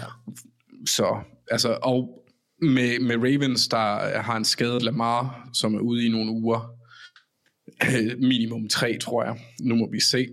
Så, så har de muligheden for at komme op og hente dem. Øh, ikke hente dem, overhale dem. De ligger, øh, de er begge to 8 og 4 lige nu. Så Bengals har en mulighed for at stikke af her. Og mod Browns, så giver det mig også muligheden, fordi jeg håber, øh, at Browns bliver slagtet. Fuldstændig. Øh, så jeg glæder mig til at se den kamp, om øh, Joe Burrow han kan slagte dem. Okay. Og jeg håber, at Hjalte Frohold, han spiller genialt, men resten holdet er dårligt. Ja. Og så bliver det jo også sjovt at se, hvad, hvad Miles Garrett han kan gøre, om, om hvordan de omgår ham. Fordi hvis uh, Miles Garrett, han ikke dominerer kampen, så er Clevelands forsvar meget til at tale med. Altså, det har været ufatteligt dårligt i forhold til, hvad vi havde regnet med gående ind til sæsonen. Det er, sådan, det er lidt det samme med Packers og Chargers, det er papirholdene. Øhm, der har Browns været dybt skuffende, synes jeg, på forsvaret. Så, så jeg er spændt på at se, hvad de, hvad, om de kan gøre noget, og hvad de gør, øh, og om Burrow han kan overkomme det, fordi det har han ikke gjort tidligere. Nej. Men, øh, men så det vil jeg gerne se, om han kan gøre det nu. Ja, det ligner jo på papiret noget af en mismatch lige nu. Men på den anden side, der er den her dark horse i en, i en Deshaun Watson, som så vanvittigt rusten ud, men, men trods alt er... Mod et tegneseriehold også samtidig. Altså det, det skal også lige... Det, Bengals er ikke... Det er, ikke, det er ikke den samme type modstander, han får nu. Nu har de nu, og Bengals' forsvar er også fra, øh, rimelig godt kørende, og godt, og godt og solidt. Ja. Øhm, så så det, det er en helt anden opgave, han kommer på. Ja. Men øh, Ros så får jeg til, også mulighed for at se lidt til, hvad, hvad, hvordan han ser ud, og jeg håber, han kommer til at se elendig ud. Ros til Luana Rumo igen for, for Ja. Bengals. Øh, Thijs, vi snakkede lidt hurtigt til Rick Woolen lige før, faktisk. Vi skal til, til Seahawks forsvar, kan jeg se. Hvad, hvad, hvad vil du holde øje med? Ja, jeg glæder mig lidt til at se, om det her forsvar... Ja, om, hvor, hvor, det, hvor det er henne af. Øh, det, det har været sådan ret meget op og ned, lad os sige sådan. Øh, sæsonen, øh, de første fem uger i u 1-5, øh, var det et super dårligt forsvar. Øh, det dårligste kasteforsvar, og det næst dårligste i mål på IBA per play.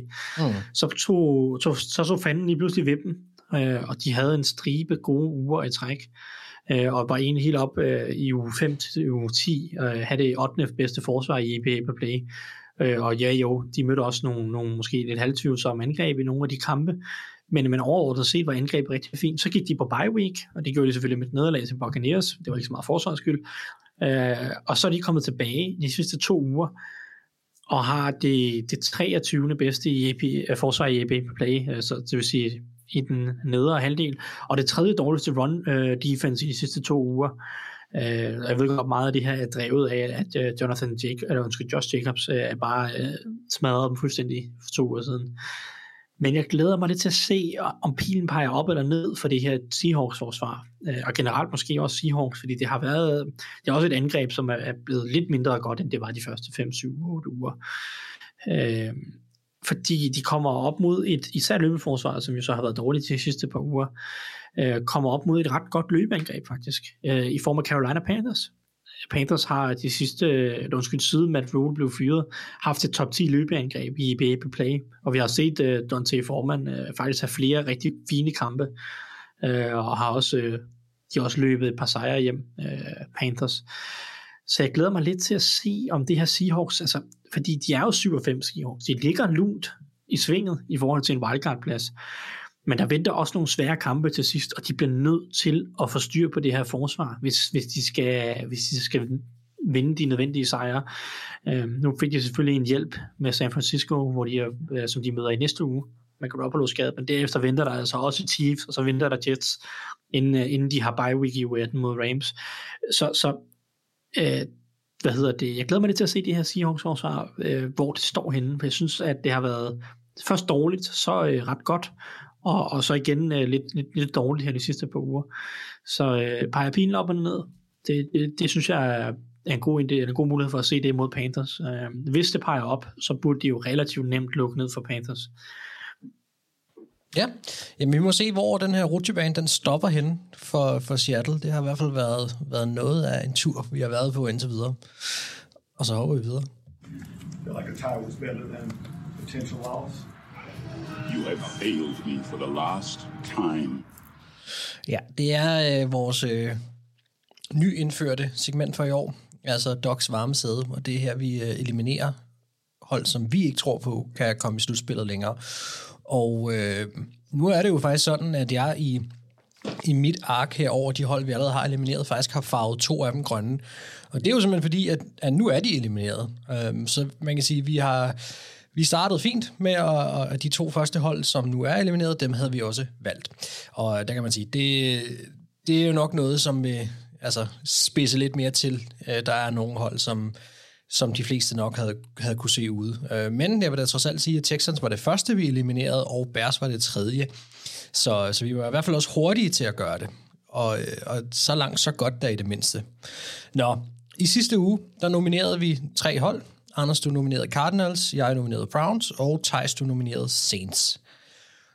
Og ja, altså, jeg kan jo starte med mig selv. Browns, de, de vandt jo, øh, men ikke på grund af deres angreb. De vandt på grund af turnovers og sådan små krampetrækninger, der holdt dem i live over for det her Texans hold, som vi nok heller ikke havde regnet med, de ville tabe til. Det skal vi så også være. Forsvar special teams. Ja, lige præcis. Ja. ja. Ellers så havde de faktisk tabt. Ja, ja, ja, det havde de. Det er det, jeg mente med, med de der krampetrækninger, der holdt dem lidt kunstigt i live. Ja. Øhm, og ellers, Anders, du nominerede Cardinals, Thijs, Saints. Altså, uh, Anders, skal vi starte med dig? Hvilke af de her tre hold vil du gerne have, vi sender ud i kulden nu? Hvad jeg siger, det Cardinals, for at være helt ærlig. Ja. ja altså, det, det står mellem Cardinals og Saints, for mit vedkommende. Okay. Øh, men altså, Saints' division er lige nu for dårlig til, at jeg, jeg vil godt lige vente lidt. Ikke fordi jeg tror på dem, men de var også... Ja, det er ikke et godt hold, og de burde nok også have vundet den kamp. Øh, Andy Dalton, han spiller, han spiller jo fint, men øh, jeg stoler ikke på Cliff. Ham sætter jeg ikke min lid til. Nej. Thijs, jeg kan huske i sidste uge, der sagde du, at øh, det her Saints-opgør mod Buccaneers, det ville blive afgørende for, hvordan øh, du ville vælge. Og hvis de tabte, så var det også slut for Saints. Det er det jo ikke matematisk set endnu, øh, som andre siger, det er en lidt speciel division. Men, men er det nok til, at du vil stemme på dem nu? De tabte jo til Buccaneers. Jamen, det er det faktisk. Ja. Ja. Jeg synes ikke, der er mere at komme efter. Øh, der er fem kampe igen. De er tre kampe efter Buccaneers. Øh, det, det, jeg synes egentlig, de var det bedre hold øh, i, i mandagens kamp mod, mod netop Box, og burde have vundet den på alle tænkelige måder.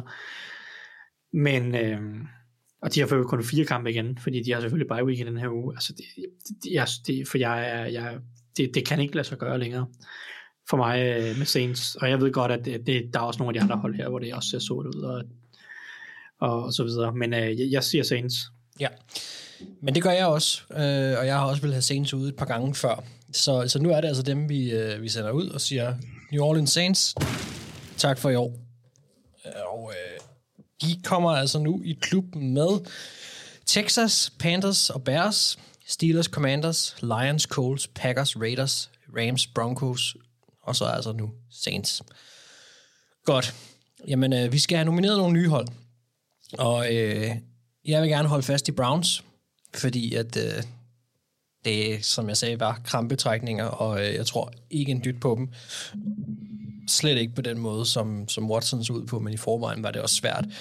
Så jeg holder i hvert fald fast i dem. Anders, du havde valgt karten, mm. altså holder du fast i dem? Ja. Ja, det er fornuftigt. Thijs, så er det dig, der skal bringe et nyt hold på banen.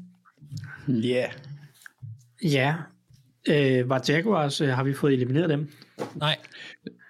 Nej. Okay, jamen så, øh, så er den ret nem, øh, synes jeg.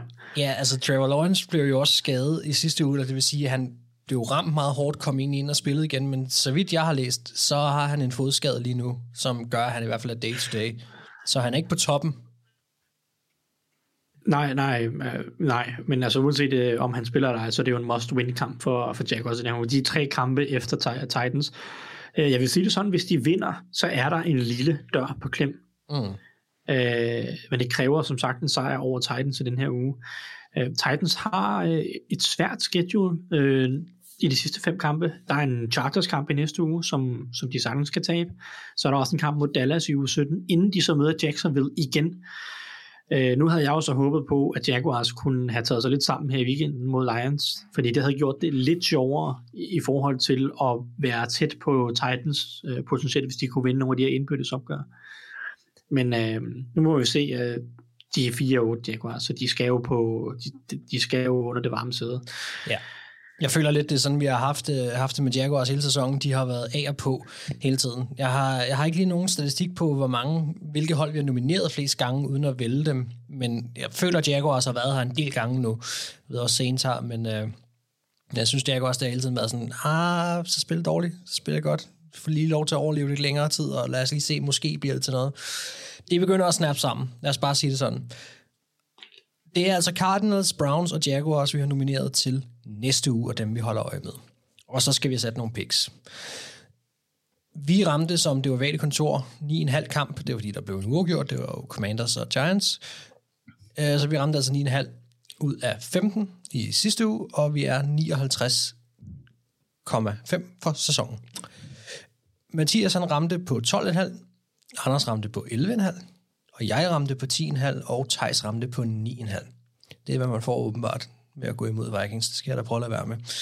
Nå, det er stadig mig, der fører med fem kampe ned til Tejs og Mathias nu.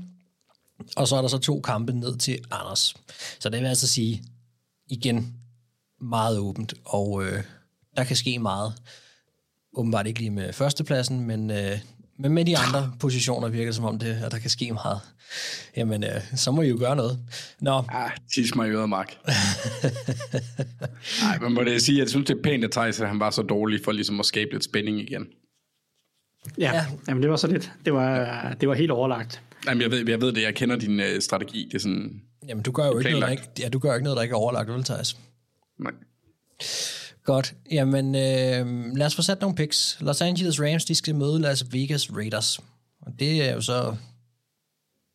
Det ved jeg ikke. Bliver, bliver det Baker Mayfield? Jeg ved ikke, hvem der... er- Altså, øh, ligegyldigt hvad, tager jeg i hvert fald Raiders. Så meget kan jeg sige. Hvad siger du, Anders? Det gør jeg også. Det er også et hold, der er inde i en stime, og Josh Jacobs, han spiller fremragende, og deres offensive linje kan finde ud af at blokere. Ja. Og så har de fundet ud af, at øh, Devontae Adams, han er fornuftig at kaste bolden til. Ja, han er meget god, ikke? Det er sådan Jo. lidt... Øh, ja, Jamen, det er da rigtigt. Ja, det er spøjst. Thijs, Ja, jeg må ikke, at Raiders vinder. Øh, Godt. Ret komfortabelt. vi lukker den på Raiders. Så har vi den kamp, vi snakkede om, som var Buffalo Bills mod New York Jets. Øh, jeg siger Buffalo Bills. Thijs, hvad siger du? Jeg, jeg synes ikke, den er så nem. Nej. Nej. Fordi jeg, jeg kunne sagtens se Jets igen være en torn i siden på, på Bills. Uh, ja. Er, er det her, der skal hentes en kamp? Ej, øh, jeg, jeg siger Bills. Okay. Øh, det, det, jeg, må, jeg må lige... Øh, det, det, siger, det siger hjernen. Godt. Vi går med Bills. Anders, hvad siger du? Det gør jeg også. Jeg har skrevet dem ned igen, fordi det gik fint i sidste uge. Jamen, øh, det gjorde det jo. Det var, det var en flot Okay. runde. Mm. Så har vi uh, Cincinnati Bengals mod Cleveland Browns. Bengals? Anders? Ja, jeg tror, jeg tror de får den. Jeg tror, uh, Burrow han får den, uh, hvad hedder det, notch in the bedpost. Godt. On the bedpost. Thijs? Jeg går også med Bengals. Der er klasseforskel lige nu. Så skal, der være. skal vi til to andre mandskaber, hvor der også er klasseforskel. Dallas Cowboys mod Houston Texans. Skal vi bare have en fælles uh, Cowboys hele vejen rundt? Moo. Ja. Cowboys til 100. Bum. Godt.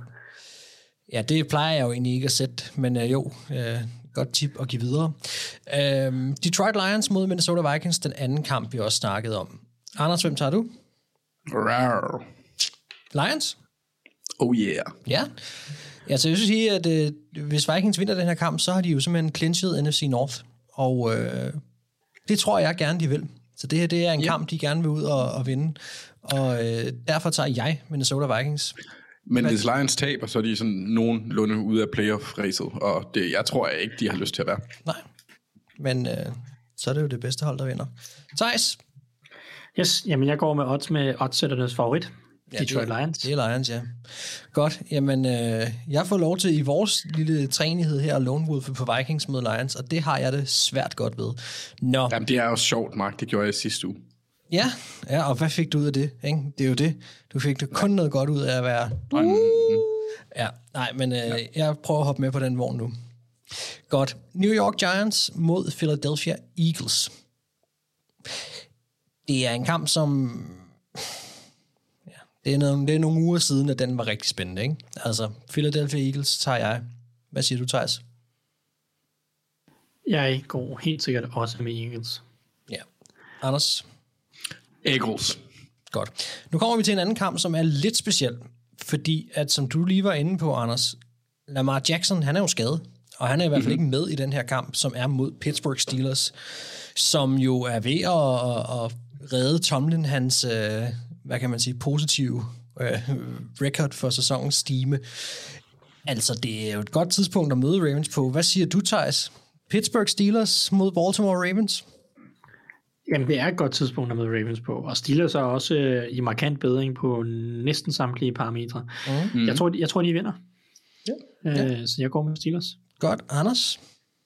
Det gør jeg også. Ravens har ikke slået Steelers siden 2019. Nå, jamen altså, jeg går også med Steelers, men...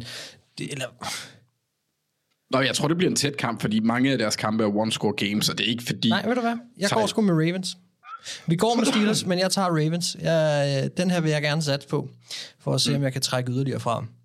Godt. Tennessee Titans mod Jacksonville Jaguars. Titans. Anders.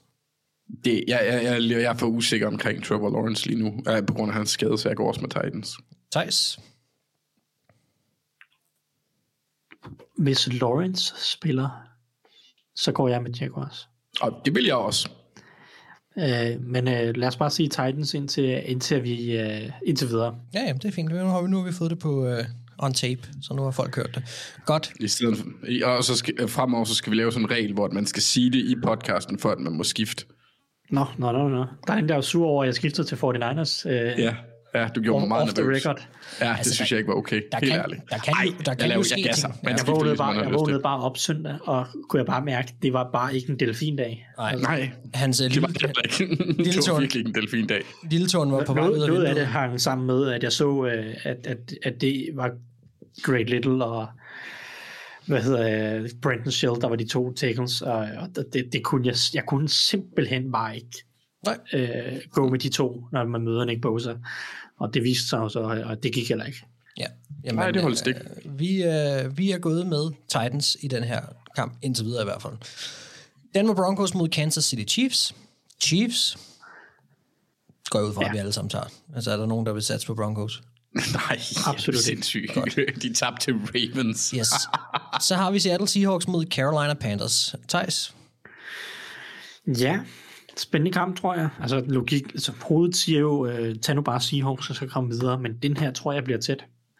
Mm-hmm. Øh, og det vil på ingen måde chokere mig, hvis Panthers vinder den her. Er det nok til, du går med dem? Må jeg høre, hvad I siger først? Jeg tager Seahawks. Nej, Ej, øh, Jamen, jeg tager, jeg tager Seahawks. jeg tager også Seahawks. Anders? Lad os, lad os bare jeg tager hjemmeholdet. Som er Seahawks. Seahawks. Godt. San Francisco 49ers med øh, den unge Mr. Irrelevant som quarterback mod det her Tampa Bay Buccaneers hold, som lige fandt noget Brady-magi til allersidst i, øh, i sidste kamp over Saints. Altså var det godt nok ikke imponerende. Altså, øh, det er jo et mærkeligt 49ers hold lige nu, som vi ikke lige ved, hvor vi skal have henne. De, de har jo nogle ting, der kører vanvittigt godt for sig, og så er der det her spørgsmålstegn på quarterback. Buccaneers har underpræsteret hele sæsonen, men fandt lidt magi til sidst. Anders, hvem vinder den her kamp? For, for, for, for, for den Anders. Thijs? Jamen, jeg er enig. De øh, Buccaneers, jeg tror, at ja, de bliver smadret af det her 49ers forsvar. Jamen, jeg tager endnu et sats og går med Buccaneers. Og så Mange tak. er vi... Ja, Ja, thank you. ja nej, men... Øh, ja. Bordet fanger. ja, jamen, det gør det. Godt. Los Angeles Chargers mod Miami Dolphins. Anders? Øh, Delfinerne. Jeg kan ikke sige som delfin. Har du ikke engang gjort det? Jeg synes, Det, nej, jeg har prøvet, men det lød ikke som en delfin. nej. Okay. Det lød mere som sådan en... Øh, måske en sindsforvirret sal, der troede, den var et æren. Ja, okay. Super. Jamen, Thijs? Ja, igen en, en, en flip 50-50 kamp her. Øh, jeg tager det modsatte af, hvad du gør, Mark. Nå, okay. Kan, kan jeg det? Ja, det kan Ej, du godt. Jeg siger, jeg siger Chargers. Ja, jamen, okay. Jamen, jeg går med Dolphins så. Uh, Tak. Arizona Cardinals mod New England Patriots, det er den sidste kamp, vi har. Er det bare en Patriots hele vejen rundt? Nej, men ikke siden jeg er så sikker, men ja, Ej. det er det for mig. Men det er ikke sikker. Okay, nå, men det, det er fint. Altså, for mig er den helt sikker, Patriots, men, uh, men du tøver på det, Thijs også. Hvad siger du? Ja, det det gør jeg. Jeg er meget i tvivl. Jeg er meget i tvivl. Jeg kunne sagtens se Cardinals øh, score nogle point her. Ja. Øhm, for sådan der. Åh, oh, satan der. Øh, det, det er mest deres offensive linje, jeg er bange for. Hvis de nu bare var lidt mere solide, så ville jeg faktisk ikke tøve med at tage Cardinals, for jeg tror faktisk, de kan gøre ondt på Patriots. Okay. Øhm, ej, det er også dumt. Jeg, jeg, tager Cardinals. Let's go. Godt. Du Jamen, sætter Anders, din lid til Cliff. Anders Ja. du afgør det. Du sagde tidligere, at du ikke ville sætte din ned til Cliff. Nå, men jeg sagde Patriots. Øh, Jeg, jeg, jeg tror på, at de vinder, men jeg tror bare, at det bliver tættere. Altså, jeg synes ikke, den er så sikker. Godt nok. Yes, jamen, øh, nu har vi fået sat vores picks. Og det vil så også sige, at vi er ved at være noget ved vejs ende. Og øh, som sagt, december har ramt, julen er så småt over os. Der var lidt sne, da vi startede i dag med at, at indspille og så videre. Så, og jeg har fået nasket på pebernød undervejs og drukket en enkelt juleøl. Det har været hyggeligt. Dejligt mm. selskab med... Øh, Jeg har lyst til æg. Det er også ret julet. ja, det jo... Øh, ja, ikke på Sådan en... juleæg. Ja, ikke ja. nok. Mm. Det kan man ikke få nok af. Nå. Ej, nu skal, også, nu skal vi også til at stoppe. Skal vi skal til at stoppe nu, tror jeg. Det, det var signalet til at stoppe. Øhm, Ja, jeg skal selvfølgelig lige hurtigt sige tak til, til, eller det skal jeg ikke hurtigt, jeg skal sige tusind tak til alle jer, der støtter os inde på tier.dk. Det er jer, der gør, at vi kan lave det her program, og øh, det vil sige alle jer, der ikke støtter os inde på tier.dk, I skal også sende en varm tanke til dem, øh, og, og sige tak for, for det, de gør. Og øh, så skal jeg jo lige igen huske at minde om det her, den her kæmpe store Super Bowl fest inde i København, som vi kommer til at være værter for. Det er altså en perfekt julegave, hvis ikke man lige føler, at man selv har, øh, har pengene til at, at købe en billet så er det bare med at få sendt den under træet og få, få hed lillemor med til en kæmpe brag og en Super Bowl fest, hvor vi altså er der, og vi er også friske på en lille snak og en øl og så videre ved, ved kampstart og så videre. Så, så vi håber at se så mange af jer som overhovedet muligt derinde. Men øh, det har altså været en fornøjelse i dag, og jeg håber, I blev klogere. Mit navn det er Max Skafte Våbengård. Med mig der har haft Thijs Jørgen og Anders Kaltoft, og øh, vi lyttes ved.